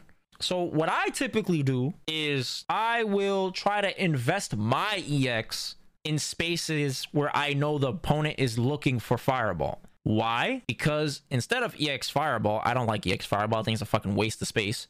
What I do instead is I EX Tiger Knee. because if they react to the orange, they don't differentiate what the fuck the move is. They just see orange and think fireball. So I'll do EX knee, and Greg can tell you that shit works really good. It's really strong, right? Against players with great reactions. But the thing is, I don't always have meter, and Sagat doesn't build meter easily, you know? So it's like, that shit's kind of rough. Fireball doesn't build a lot of bar. His pokes build a lot of bar, but the problem with his pokes is he doesn't have the walk speed to maintain being in the range to hit, use his pokes, right? I think Birdie has a faster walk speed than him too, so that doesn't fucking help. Yeah, going to 6 frames is, that shit's massive. I don't even, that shit's crazy to me. Yeah, it's just not worth going for the bullhorn anymore. All right, who else? I'll say Laura. So this matchup, I used to think Sagat won, but the problem is when she gets meter, she just, so a theme, right, with characters that can react to fireballs is usually when you back the fuck up and you're like looking for the fireball, right? You're not in range to be a threat to me simultaneously. So it's like, oh, I don't give a fuck. You could be all the way over there. But the problem with her is she's a threat. You know why? Because what can Laura do when she's far away from you? Anybody know? Anybody? I mean, let me hear. I know you smart motherfuckers in the chat. EX elbow? Yeah, that's against the fireball, but she doesn't want to just do the EX elbow, right? She has to react. But I'm saying, like, what can she do? She can clap. This bitch just... that's what she's doing. She's fucking just doing that all fucking day, right? And that shit is trash. Why is that trash? Because now it's a 2v1 situation. 2v1 situation, now she can close the distance with this fucking monstrosity of a move, and then now she gets into the ranges that she wants. So she could just keep doing this. So now I'm like, fuck, I can't just let her do this. So then I have to chase her. But now the problem is, if I'm chasing her, she has these fucking bufferable buttons and all this shit that can really like fuck me up, right? So ideally the way I'd want to play is I want to use a lot more pokes, right? Because Sagat can fight her in terms of like that footsies battle. He has the pokes to fuck her up. But the problem becomes the V-trigger activate. Once she gets V-trigger, she is like, if I had to just fight Laura with no V-trigger, I would significantly feel more confident. But the problem is V-trigger, not because of the mix-up, it's how easy it is for her to get started. All she has to do is back up and charge the fucking clap, and then her V-trigger fireball lasts way longer, right? So now it's like, damn, I can't like punish this consistently because she can just V-cancel out of it and backdash, and my car DP will whiff or something stupid like that. Now she has this threat of being far away or up close. She can fireball V-skill dash up and she's +4. You know what I'm saying? It's just, this is where Street Fighter 5 is like, Street Fighter 5, are you fucking kidding me? Like, what the fuck is this, bro? I don't have, there's no real counterplay for this. Right? I've tried so many things, but it just requires a lot of me understanding the player more than they understand themselves, and luck. It's really what it comes down to. Matchup's not really stable when she gets V. Like if I get in on her, then I can kill her maybe before she activates, cool, but once she activates and we're mid-screen, that shit is brutal, man. And if she has EX bar, I can't throw fireballs. So how do I keep her from approaching me? What am I supposed to do? Yeah, it's literally, that's a great analogy. It's like a movable Aegis. It's a mirror that follows you around town in Beverly Hills and making sure that your hair is nice and on fleek. That's what that shit does. Damn, she got 1,000 life. Why does she have 1,000 life? I don't know why she has 1,000 health, but yeah. What up, Proud Soul? Does the inconsistent crosscut DP jank affect some match? She got 1025, even fucking worse, bro. What the fuck, bro? I wish you didn't even show me that. I don't have a hard time with the crosscuts, to be honest. My DPs are freakish, man. I think I intuitively understand the situations where the DP is going to be dumb, so I just correct it. And the way I correct is I walk forward. I walk forward before I crosscut to guarantee. Some people, they'll crosscut, but they'll stay still, and it gives you the ambiguous 50. I don't fuck with that. As soon as somebody jumps, I intuitively understand where we are. I think that's why it happens a lot less to me. Which I don't really complain too much about it. I don't really complain about it a lot. People are right to complain about the DP. I just personally don't complain about it because for some reason, it doesn't happen to me a lot. And I think that's wise because I'm more willing to walk forward than a lot of people. Because think about it. When people usually DP, like let's say somebody commit to something and somebody jumps, they might have that hesitation like, right? I don't hesitate. When somebody jumps, I'm happy. in the back of my head. I'm like, that's me. I don't fucking, like, you know what I'm saying? I don't ever look for it, and I'm happy as fuck when it happens.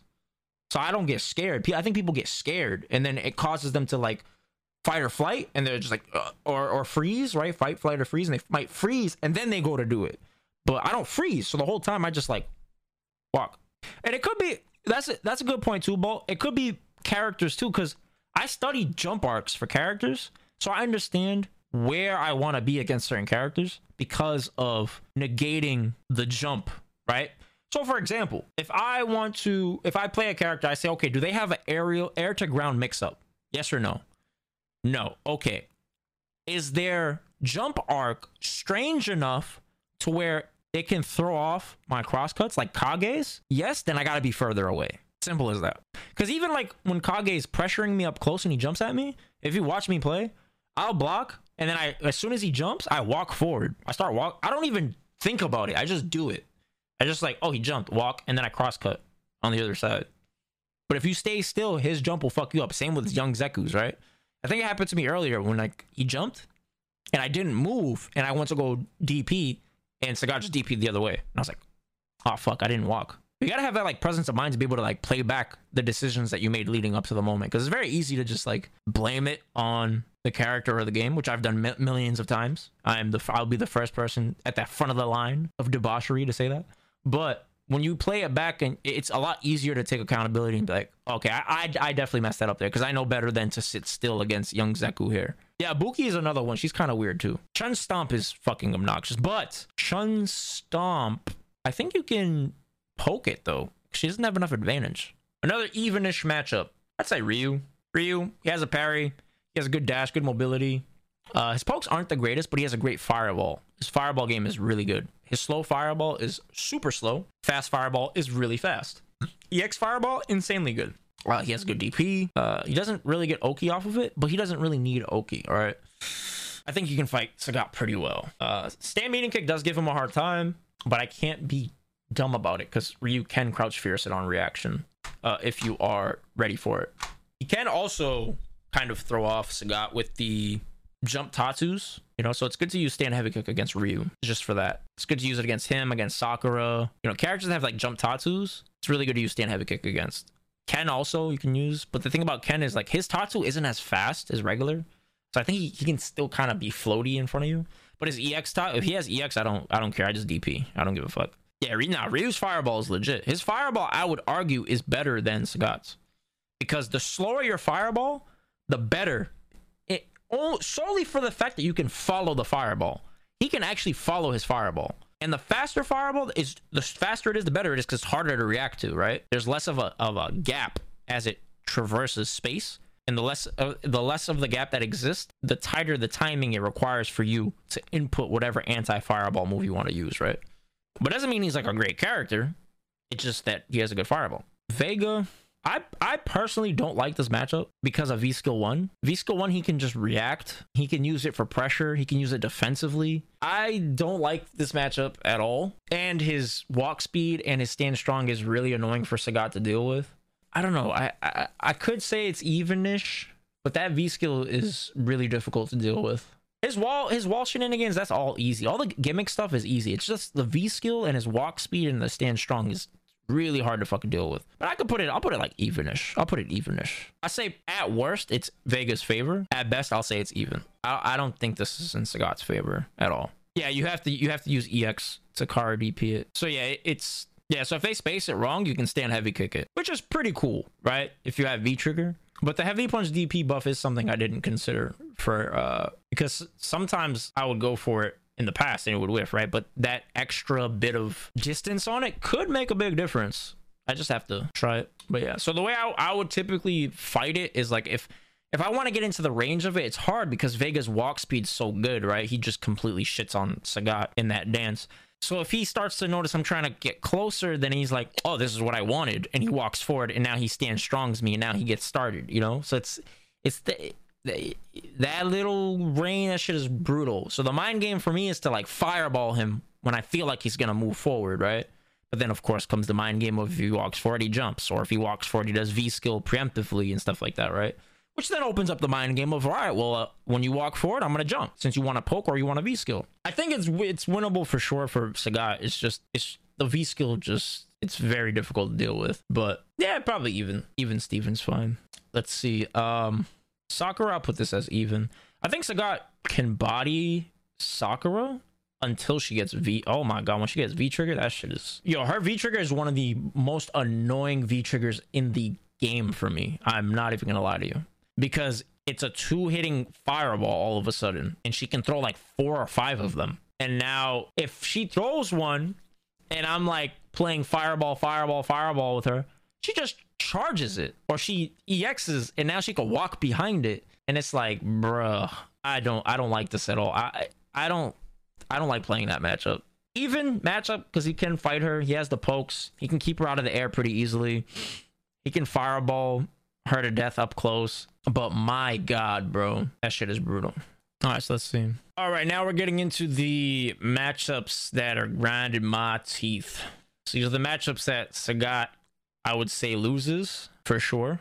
So I'd say Blanca because of V-Trigger 1. V-Trigger 1's... That was such a huge with the buffs that they gave him with this, like, I think it was like his cancels and his invincibility. He just... You can't throw a fireball at this man when he has V-Trigger 1. It's... I've learned my lesson, thanks Wolfgang.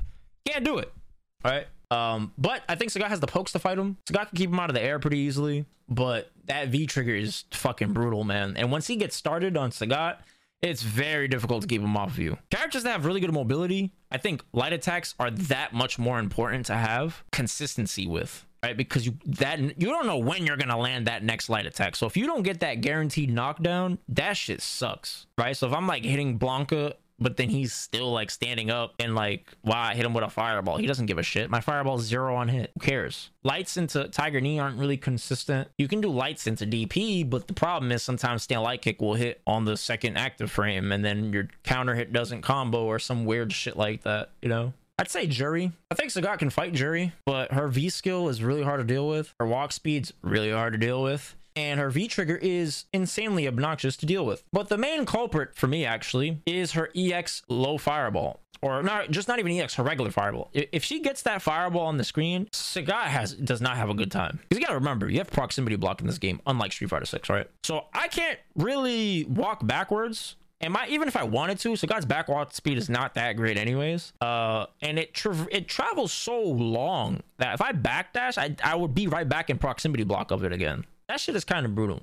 So the way to counter that is I usually do like preemptive Tiger Knees, because you can low crush the fireball and then hit her simultaneously. And then you knock her down and, you know, you get started or whatever. I wouldn't say it's like impossible. I feel comfortable fighting Juries, you know what I'm saying? But it's not really, I don't like it.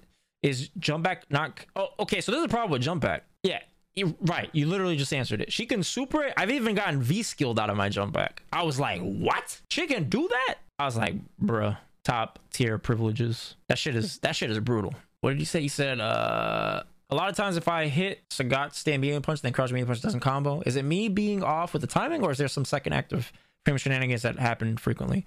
It's probably more often than not that you are You're not mistiming. Yeah, you're probably mistiming it. At max range, stand strong will not hit crouching strong afterwards, so it wouldn't hit the second active frame. You know what I'm saying? So it's more likely you're just the timing. You gotta remember, we're playing online, right? Our online is not the greatest either, so there is that. EX flip isn't... I don't really care for that move, to be honest. I'd DP that shit. You can bait it out pretty easily. Because, you know, moves like that are safe, people just do it. They don't... You can react, of course, with it, but I know how to manipulate your reactions, right? So same thing like I do against Birdie with the EX knees. I do the same thing against her. If she thinks I'm going to fireball, I just EX knee. And then she EX flips and she gets hit by my EX knee because she reacted to the glow. I think she definitely wins it, but I don't mind fighting it. I don't mind fighting Blanca. I don't mind fighting Chun. All right, who else? I'll put Luke there. So Luke, I'll give him advantage. Not like crazy advantage like the other matchups we're going to talk about. Mainly because he does everything Sagat can do, but he's better than him at it. The only thing he's not better than Sagat at is zoning fireball traps. It's the only thing he doesn't really have. Because, you know, he's so disadvantageous on block with his sandblaster it's not really meant to be a zoning tool in terms of frame traps. It's a zoning tool in terms of like forcing interactions out of your opponent, forcing decisions rather. Sagat doesn't have the conversions, the damage, the V trigger. He doesn't have the pokes. He doesn't have the Oki off of his DP like Luke does. I can beat a Luke. I can beat a good Luke player, but I have to be like, not like fucking god tier, but I have to really be like on some shit. It's pretty difficult. What does Sagat have over him? I would say he looks cool. He doesn't look like a fucking idiot. I would give him that. I don't know if those count as brownie points anywhere else other than in the cool looks department. But yeah, I can't really give him anything else, to be honest. Again, he has the fireball advantage in terms of... So this is the saving grace, right? The reason why I don't put this in the demon tier. Luke actually can't keep up in the fireball game in terms of back-to-back fireballs because Luke is minus like I don't know if his like sandblaster. So this is the problem, right? If he tries to sandblaster and have less recovery, he has to do the heavy version. But the heavy version has more startup. Sagat's fireballs all have the same startup, same recovery. It's just the speeds that are different, right? So as Luke keeps trading fireballs, the fireball will get closer and closer and closer and closer to his face until a point where he cannot throw a fireball anymore. And if he tries to trade a fireball, he can't jump in certain instances. Even if he clashes and he tries to jump my next fireball, if I throw a fireball, I can still DP him because he has so much recovery on his sandblasters. So that... He can't really play the fireball game like that, but the thing is that Luke is so forceful in other areas in terms of his pokes. A lot of his buttons move forward, right? Very safe. And he has like built-in spacing traps inside of his pressure. So when he gets in, it's brutal because, again, Sagat's light attacks are no bueno. And then you're talking about a character who literally has built-in frame trap, like built-in spacing traps on his pokes when they resolve the block stun. It's fucking brutal. It's really hard to do anything about that. All right, so now let's begin the faded demonic realm of the minus 666. Okay, Balrog. Hate it. Hate this matchup. Fucking hate this matchup. Why do I hate this matchup? Well, if you know me, you know I don't like Tiger Knee. Tiger Knee is butt cheeks. You have to use it though, because if you don't use it, that's one less thing your opponent has to worry about, right? But Tiger Knee is just... If it worked, this matchup, I think, would be even or even in Sagat's favor. That's how much of a swing that one move would make it. So the reason why this matchup is brutal. Turnaround punch. V-skill 1. I throw a fireball, right through it. Easy. Easy peasy. Lemon squeezy. Don't care. He's in. He does whatever he wants at that point. He doesn't have to jump. Also, his pokes... Stand heavy punch, brutal. And it crush counters. So you gotta remember, you get a crush counter, you're getting Oki, right? For the most part. He has dash punch.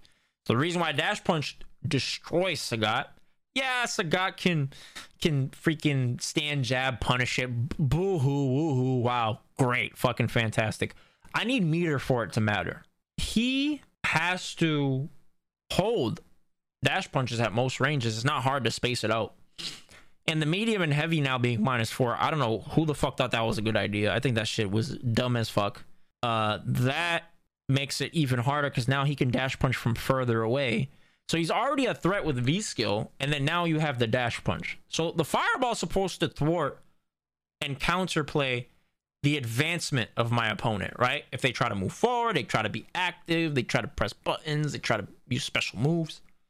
It's supposed to thwart that, fundamentally speaking.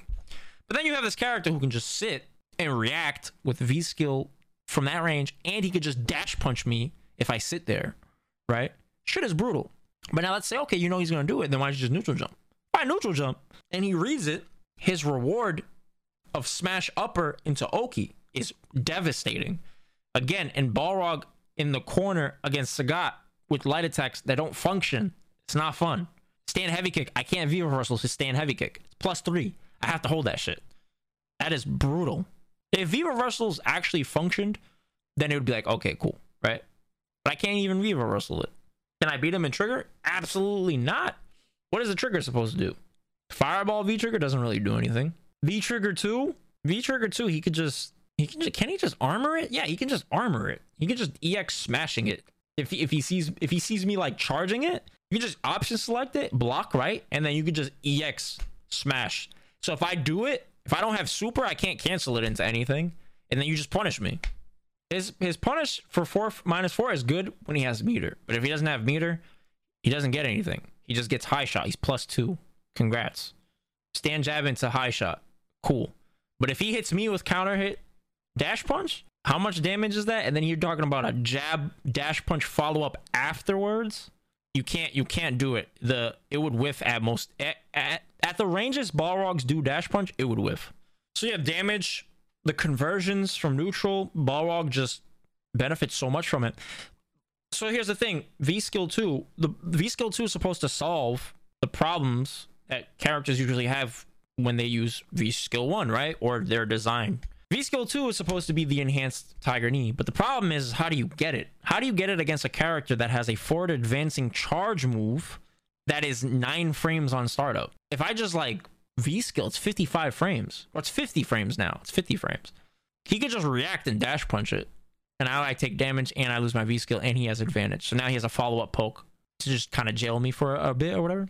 I try to use regular Tiger Knees, but the problem with regular Tiger Knees is the move just sucks. Like, the frame advantage, the speed of it is super fucking slow. You can just... I've been V-shifted on reaction against good players. It shit is brutal. And so him, Sagat, not having the reward of consistent Oki after doing something successful is what is brutal. He can do it off of EX high shot because he can do EX high shot, dash up, jump, and then he gets a jump in, or he can do Kara heavy knee now and he gets like guaranteed Oki at like 90% of the range of that punish. If I do it max distance, he doesn't get the dash follow up against back roll, but he gets it against, you know, most ranges or whatnot. But yeah, main problem with that matchup is just he takes away the fireball so easily. And remember, the keys to success for Sagat are what? You can keep them out of the air. They don't naturally get by your fireball, meterless, with some sort of move that can just bypass it, or they don't have buttons that are as good as yours. It's usually those three things. The only thing is if Balrog jumps, I just laugh at Balrogs that jump at me because I'm like, why do you don't even have to jump? I mean, if you have a read, good, right? But like, if you're just jumping to jump, it's like, you don't even have to jump. You just V-skill, you can turn around punch. You can V-shift my fireballs. So if he doesn't want to necessarily gamble the turnaround punch, right? Because maybe he's caught on that I'm hitting him with EX knees or, you know, that mix-up. Just V-shift. And he beats both. And he can confirm during the freeze frame, oh, he did EX knees, crouch heavy punch, smash upper, dash punch, corner. Oh, he did fireball, hold V-shift. Nah, bunch. That shit doesn't suck. That shit does not suck, man. All right. Next, Cody. Bruh, this shit is a joke. Cody, oh man. You know, that V-Skill, the day that V-Skill 2 was introduced, the matchup changed forever. It used to be so easy for Sagat to win this fucking matchup. I would be asleep at the wheel playing the matchup and just wash Cody players. But the second V-Skill 2 became a thing, changed everything. And then that coupled with EX Zonk, and then all of his buffs to like his moves, his normals, his damage, the V triggers, it's insane. EX Tornado is obnoxious. I don't even think he has to use EX Zonk. EX Zonk is like he just uses it when he's up close, but EX Tornado is actually the better option in my opinion. It's just so fucking good. You can just walk right behind it. It's 3 hits, right? Shit is brutal. If you try to nullify it with fireballs, you can walk up and V-skill your fireball. Fireball recovery, just do it. Boop. Crazy. Insane. So usually characters that have these fuck neutral moves, they have one of them. If they're good, not everybody does, Sagat. But the fact that he has 2 of them is, I don't understand.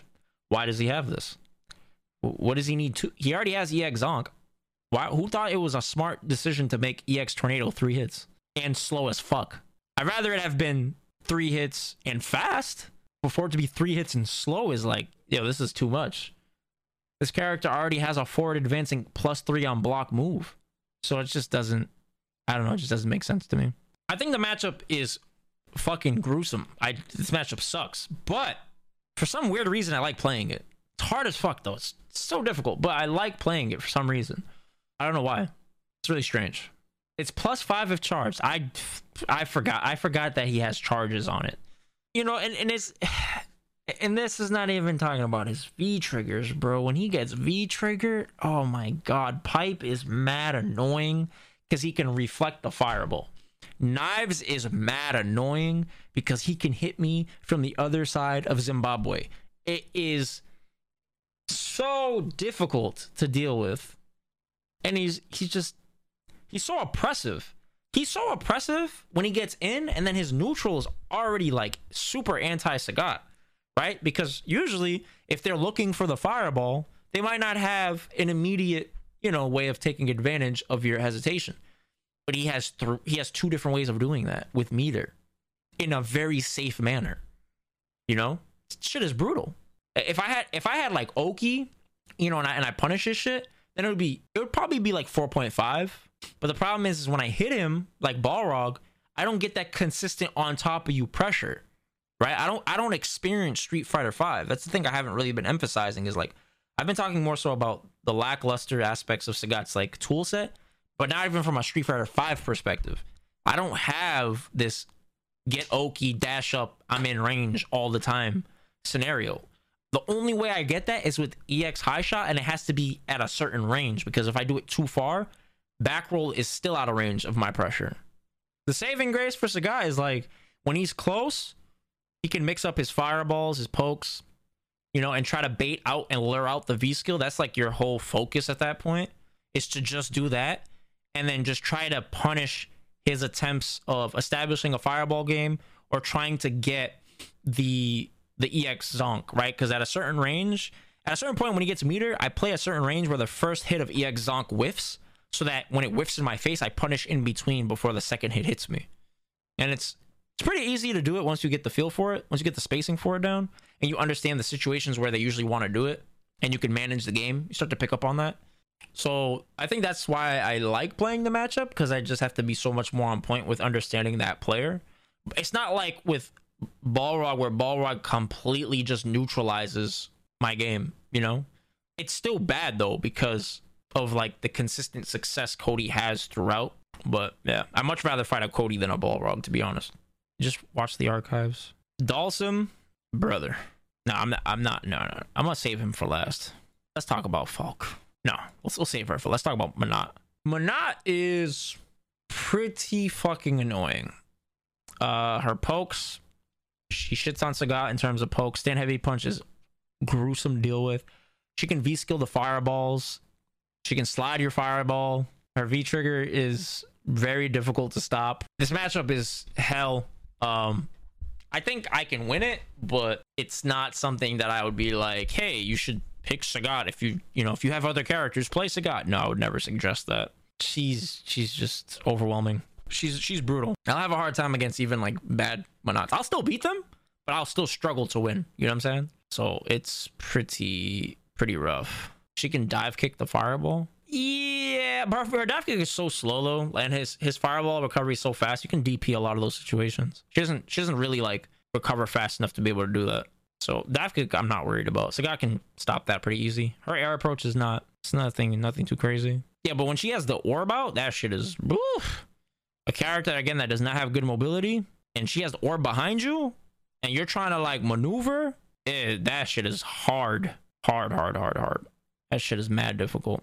So the key to beating her is when she has the orb out, you have to vary your fireball timings to try to catch her unblocking. That's, like, your whole focus. Is you just want to frustrate her, because then when you frustrate her, she'll start doing dumb shit. They'll stop playing solid. But when they play solid, it's so difficult. You have to take the risks, and his risk taking is not that great. You know, that matchup, I would suggest using, I would use Tiger Knee, the V skill 2. That way when she's looking for fireball, you know, you have something to make her think about it. But she still wins pretty convincingly. You can punish reflect if you do low shot, right? And she reflects it, you can high shot punish her now because of the enhanced speed on the heavy shot. So the trade actually favors you. But the problem is that I'm pretty sure she gets V skill. She gets V meter from reflect, right? Or is it only absorb? I don't remember. But if she gets V-meter from Reflect, then that sucks. If not, it's a good trade because you have more health than Mana, and you're doing more damage on high shot. Low shot does 60, high shot does 70. So sometimes I'll like force that situation of just trading my shots against her just to make her uncomfortable. And then I would use that as an opportunity to maybe like close the distance or establish a V skill, something to that nature. All right, Nash. So this matchup is gruesome. Nash's hit and run style of play is really hard for Sagat to pin down. Again, lack of mobility being the main culprit for that. His V skill 1, he just absorbs the fireballs on reaction pretty easily, and then he has V trigger 1. And now he can just react to fireball anywhere on the screen, and it's pretty easy, honestly. I can beat Nash players, but like, it's not easy. You know what I'm saying? This shit is really gruesome. If you're losing this matchup against Sagat, it's probably because you're doing too much. You just gotta play simple. You know what I'm saying? Just play very simple. Just V skill, get your V trigger, react to fireball, you get in, get a life lead, put him in the corner, maybe make him guess once. If you don't get in, just back up, play again. Literally, rinse, wash, repeat. It's not science, you know? His medium kick scythe is hard to deal with. Can't really punish it when he spaces it properly. Can't pin him down. He's just so fluid, and, you know, his fireball game is like, if I get EX, then I can trade fireball, blow past it, and then knock him down on reaction. So that's something Sagat has hope with, but I would want to use V-Skill 2 in this matchup for sure, and then just try to get him to hesitate with throwing fireballs or being active. And the way I would do that is with fireball, but you have to use your fireballs very masterfully. You have to change your fireball timings, usually going from fast to slow, so that way he V-Skills at the wrong time. Because if he expects heavy, you throw slow, he V-Skills early, you whiff punish him with the fireball. If he's expecting slow, but you hit him fast, he does it late, he gets counter hit, right? You want to make him hesitate, and through that hesitation, that's what will open up the potential for you to be able to, like, you know, close the distance in other ways. So yeah, that matchup is pretty bad. Yeah, I think I'm gonna have to add another tier to this, to be honest. Now this is, surprisingly, I'm not gonna add Rashid to that. I'm gonna add him to this. I think that Rashid matchup is hard, but it's not impossible. I think that Rashid, it doesn't bother me so much because Sagat has the pokes to fight Rashid. He has the pokes to fight Rashid. He can keep him out of the air for the most part. It's just when Rashid, when he uses V-Skill 1, he can V-Skill through the fireballs super easy. And he can, you know, when he gets his V-Trigger started, it's super difficult to get him off of you. I prefer to fight against V-Trigger 1 than V-Trigger 2, because V-Trigger 2 is just fucking impressive as hell, you know what I'm saying? But actually, you know what, I'm actually gonna put him in the 4.5. I don't think fighting Rashid is as bad as fighting Nash, Manat, Cody, or Balrog. I truly don't believe that. It's hard as fuck, but it's not that bad. It's nowhere near that bad, especially because High Shot can stuff V-Skill. Like, if they try to react to V-Skill, High Shot's too fast now. You can't react with V-Skill. You react to Low Shot, but you can't do it to High Shot. So that's why if they made the heavy Low Shot the same speed as high, I think Sagat would be in a much better place. If he had slower slows on his lows and a faster fast on his low shot, then I think he'd be in a much better spot. So yeah, you can throw slow, but you don't want to do slow, because it'll clip them if they do it early. But if they're reacting, it will not clip them if they're at the right range. They'll go right underneath that shit. I don't think this matchup is too crazy, to be honest. Stand medium kick does a good job against Rashid also. You just gotta be careful with back-to-back stand medium kicks, because he can do stand heavy punch buffers and stuff like that. But Sagat is one of the few characters that can actually whiff punish stand heavy punch. You can just stand heavy kick it. Like, you see that shit whiff, it's stand heavy kick. Like, pretty easily. Crouch heavy punch can give Sagat a hard time, but once I figured out how to fight it, I've had a much easier time fighting Rashid's.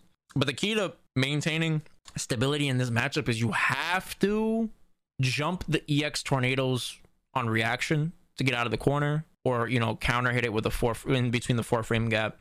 If you're not doing that, Rashid's gonna run through you all day. I'll just jump because I'd rather have the corner, because I feel like I can open up anybody with Sagat. So if I have the Rashid cornered, it's like I feel pretty good about it. And then once he starts doing the wall jump nonsense, you know, I just gotta stay vigilant and make sure that I'm reacting or maintaining my spacing so that he can't do wall jump as a mix up and I can DP both. Playing, nah, not really. Chun's okay. Like, she's not broken or anything like that. She doesn't neutralize the character, you know what I'm saying? Like these characters here don't really neutralize Sagat. Maybe Juri does, but maybe Juri I might nah, her, I can't even put her, I can't put her in this. I still keep her, I don't know, I just feel comfortable fighting her. She is pretty obnoxious though. All right, Rose. I'll put Rose here. I think Rose, I think she breaks Sagat down because her fireball game is way better. Her reward off anti-airing is way better. She has better V triggers. She does better damage. Like, she's just obnoxious. She is insane. Her pokes are ridiculous. She beats Sagat in all three facets of the game. The neutral in terms of footsies and yeah, and then, you know, zoning. She has the air to ground mix up, so jump fireball. I don't really like fighting her. I would definitely put her in this category. I'm not gonna say she's in the worst category, but it could be. I haven't played the game against high level players like that in a while, so maybe they've optimized Rose enough to where she is in this category. But from what I remember, I could still win it. It's just really fucking difficult, especially with the orbs. The orbs are just really, really challenging. But yeah, and if I knock her down again, like, these are the characters, if I could knock you down and be on top of you, they would all be a tier or two lower in terms of like the matchup. But that's not the case. That's not reality, you know? Oof. We are in the final frontier. Okay. Oh, man. Just looking at these characters pisses me off. All right, so the worst matchup, in my opinion, for Sagat, Dhalsim. Dhalsim, what can I say about this character, bro? Dhalsim is, I literally don't play the game when I play him. If they know what they're doing and you know, they're patient, it's so difficult to win. He ruins the game for Sagat. His slide not only goes under fireball, he can heavy slide under fire to under the fireball so easily from so far. I'm talking about like jump range, from like jump range or like match start spacing. When the round starts, round one fight, that is where he can slide on reaction a little bit further actually. And he can slide under the tiger knees. So if he accidentally, let's say I do the fireball EX knee mix, it doesn't work against him because his slide will beat both. Doesn't give a fuck. Doesn't give two shits. By accident, doesn't it? It's like, Maelstrom, are you asking me what can Sagat do? Or are you asking me what can Dhalsim do? I hope to God you're not asking me what can Dhalsim do. I truly, truly hope Sagat. Strong. That is the responsibility of the king.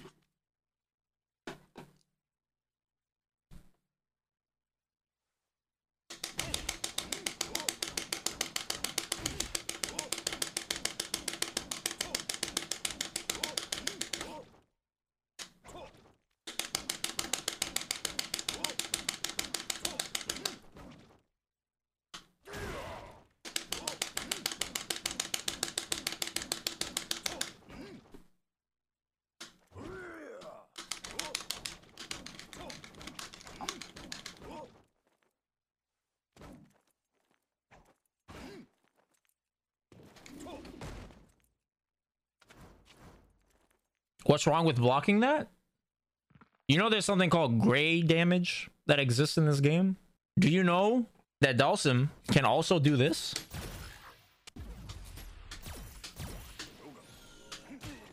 And build V meter? He does. Okay. Okay. He doesn't until he collects it, right? Okay. Watch this. Collects it, right? You want him to collect it? Well, this is the fucking king of collecting since the IRS, motherfucker. Because look at this. Look at this. Just haha.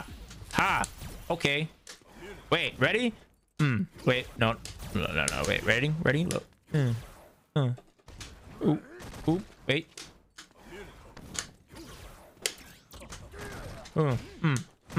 Right. Wait. I'm not even doing it right.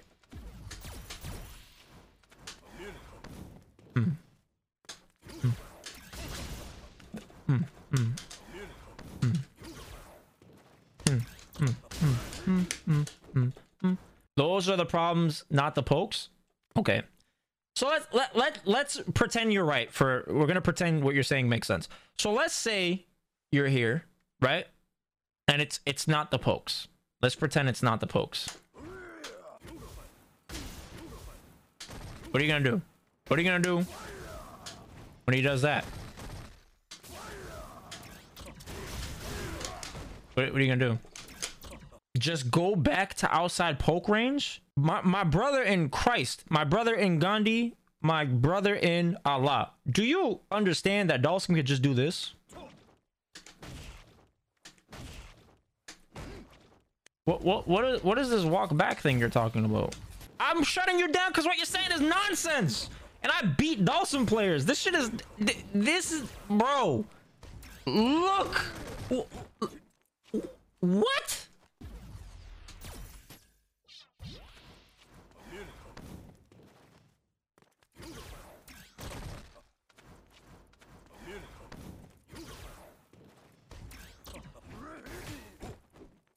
You can't run away from him.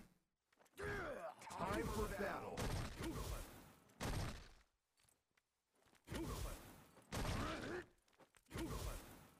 Bro, I don't. Bro, if I play close, okay, we're gonna go through alphabet soup real quick. If I play close, I deal with this, right? If I play far, I have to deal with this. Right?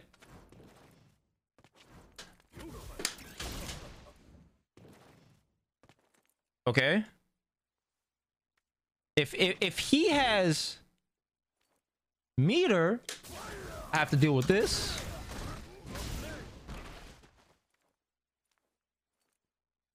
Bro, I don't give up. My brother and my bro. Wait. Hold up. Oh shit, did I lose it? Okay, I still got it. Hold up. My brother. Out of mountains.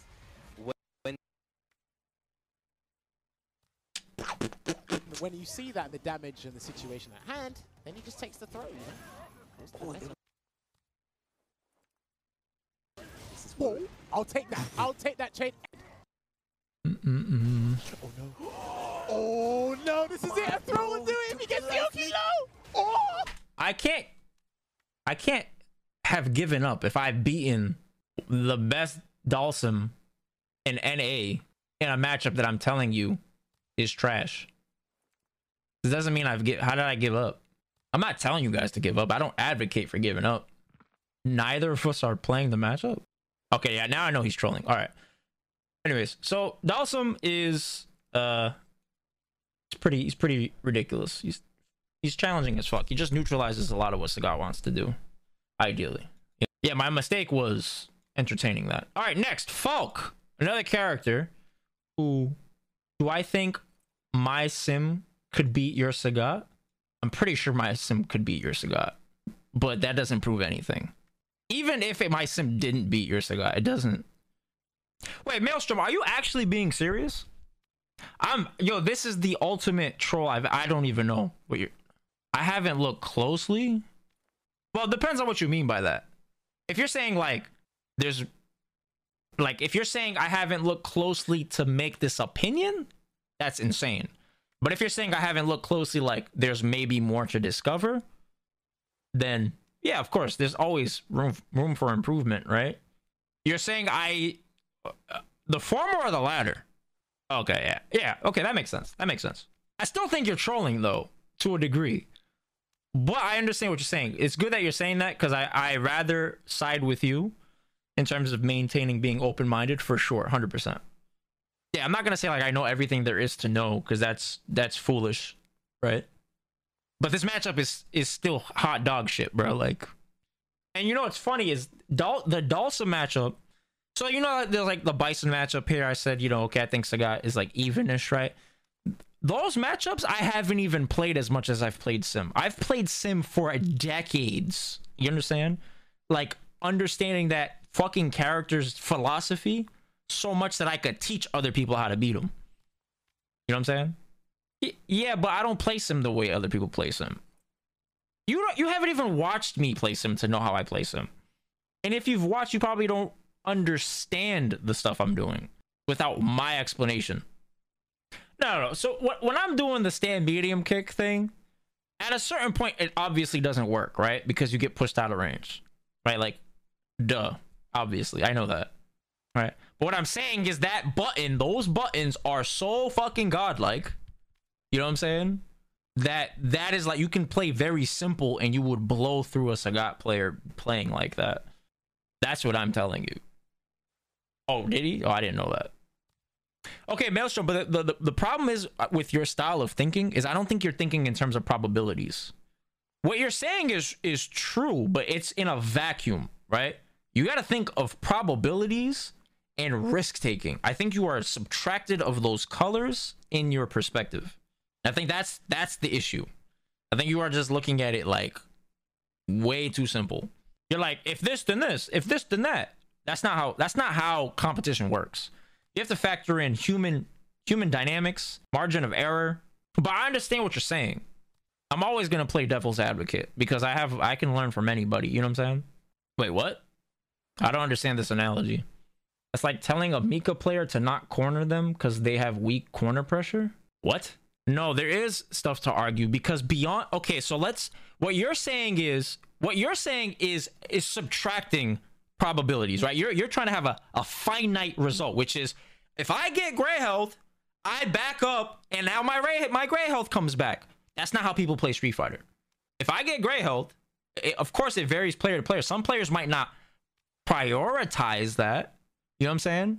But the optimal way of playing is to leverage that. You know what I'm saying?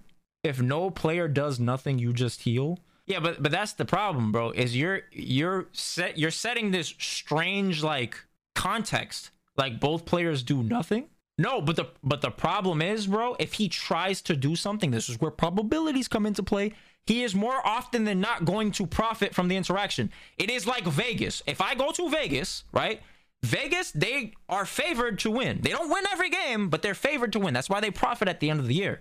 It's the same thing in bad matchups. You might not win every interaction, but more often than not, the way you win the interactions and the consistency at which you win the interactions is going to favor you in the long term, in the overall. You understand? So yeah, he might hit me with gray health and might not do anything. Okay, and then I might not do anything. Okay. Great. But if we both stay there, he is more likely to win. Why is he more likely to win? Because he's more likely to influence me from that side of the screen than I am to influence him. That's how advantages work. That's only if you subscribe to doing. Nobody intentionally subscribes to doing what somebody wants to do. That's the thing. Again, you're thinking too like close-minded. Luck plays a large part in this shit, right? You can be lucky from doing something, from not doing something. Passivity or being proactive, you can be lucky from. You understand? Like, you can't control everything. Yeah, but again, so okay, so again, this is where you're being closed-minded. If he puts me in gray health, right? Let's say he doesn't hit me, right? But he makes contact with me. What happens with the gray health? It accumulates. You see what I'm saying?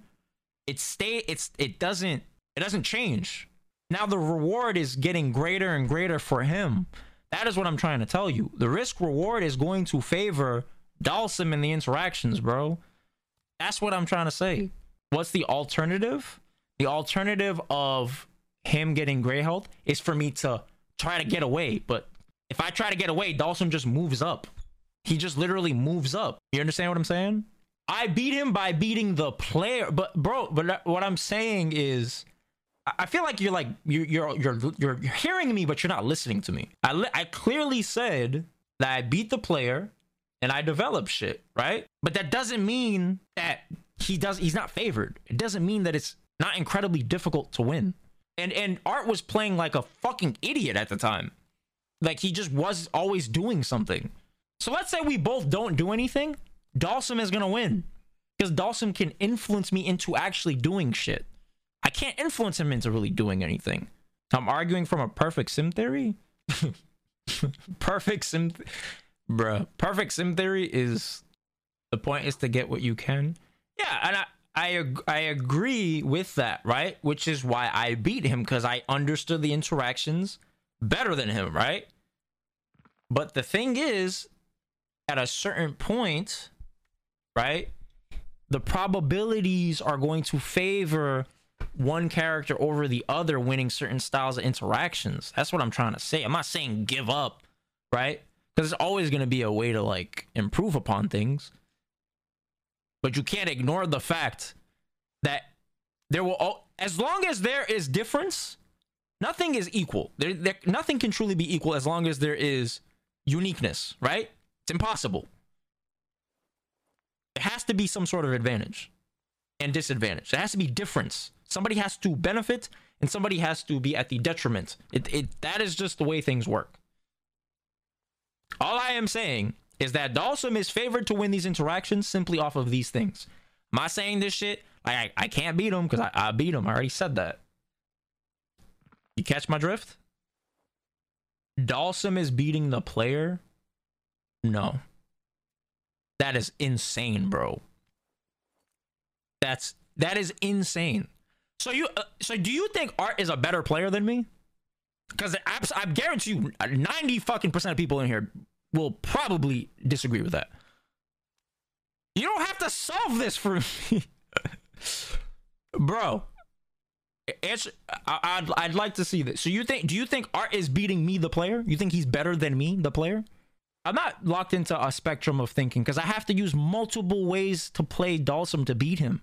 You can't beat Dhalsim one way. If you watch when I play him, which you haven't, right? Which you haven't. You'll see that I've beat him in different ways. You know what I'm saying? But that still doesn't mean that he is not favored in these interactions, bro. I am literally beating the player to win these interactions. You're coming back with 7-3 Geef Sagat versus Sim Knowledge? Oh, brother. Oh, brother. Okay, so let me ask you, right? So let's just put this out there. Whatever you do to figure out the Sagat versus Sim, you don't think you can then do that and figure it out from Sim's perspective to do the same thing? Can you? Yes or no? No. I ain't say evolving forever. I'm talking about, do you think it would then flip the same way you're saying, right? Would it be 7-3 and then it's going to flip and be 7-3? Because I'll tell you this right now, right? If you look at ST, the matches have changed, but the consistency of the scores are relatively the same. They never flip-flop like that.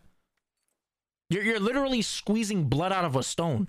At a certain point, Maelstrom, it's not the character. You have to play the player, which is why it doesn't make sense to me that you said Arturo beat the player. It's the matchup. The matchup is what he played. The character that loses has to beat the player. The character that wins only has to beat the character in front of him. If your character has advantage, you have no business trying to beat the player. Beat the fucking character. And if he forces you out of those situations, that's when you beat the player. And then you return back to beating the character. Players don't exist, so who presses the buttons?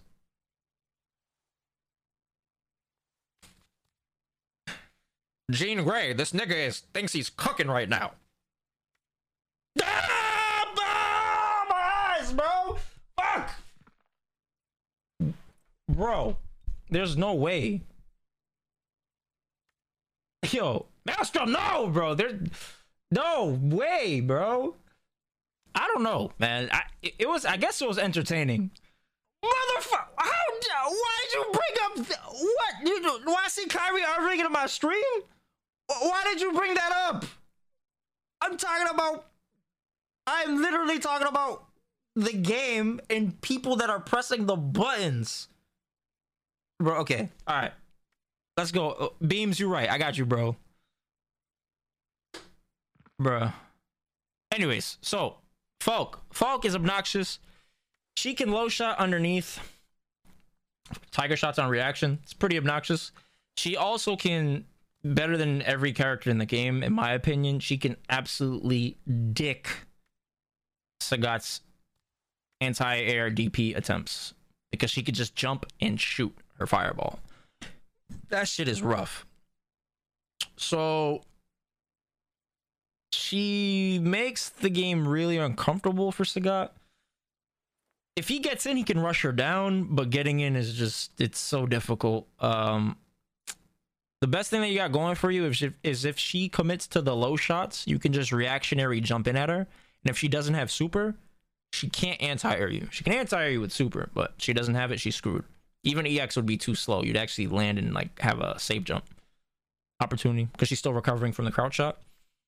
If she jumps, you want to air her, but the problem is when she's jumping from far, your air to airs will lose to jump fireball, because you'll land on the fireball afterwards.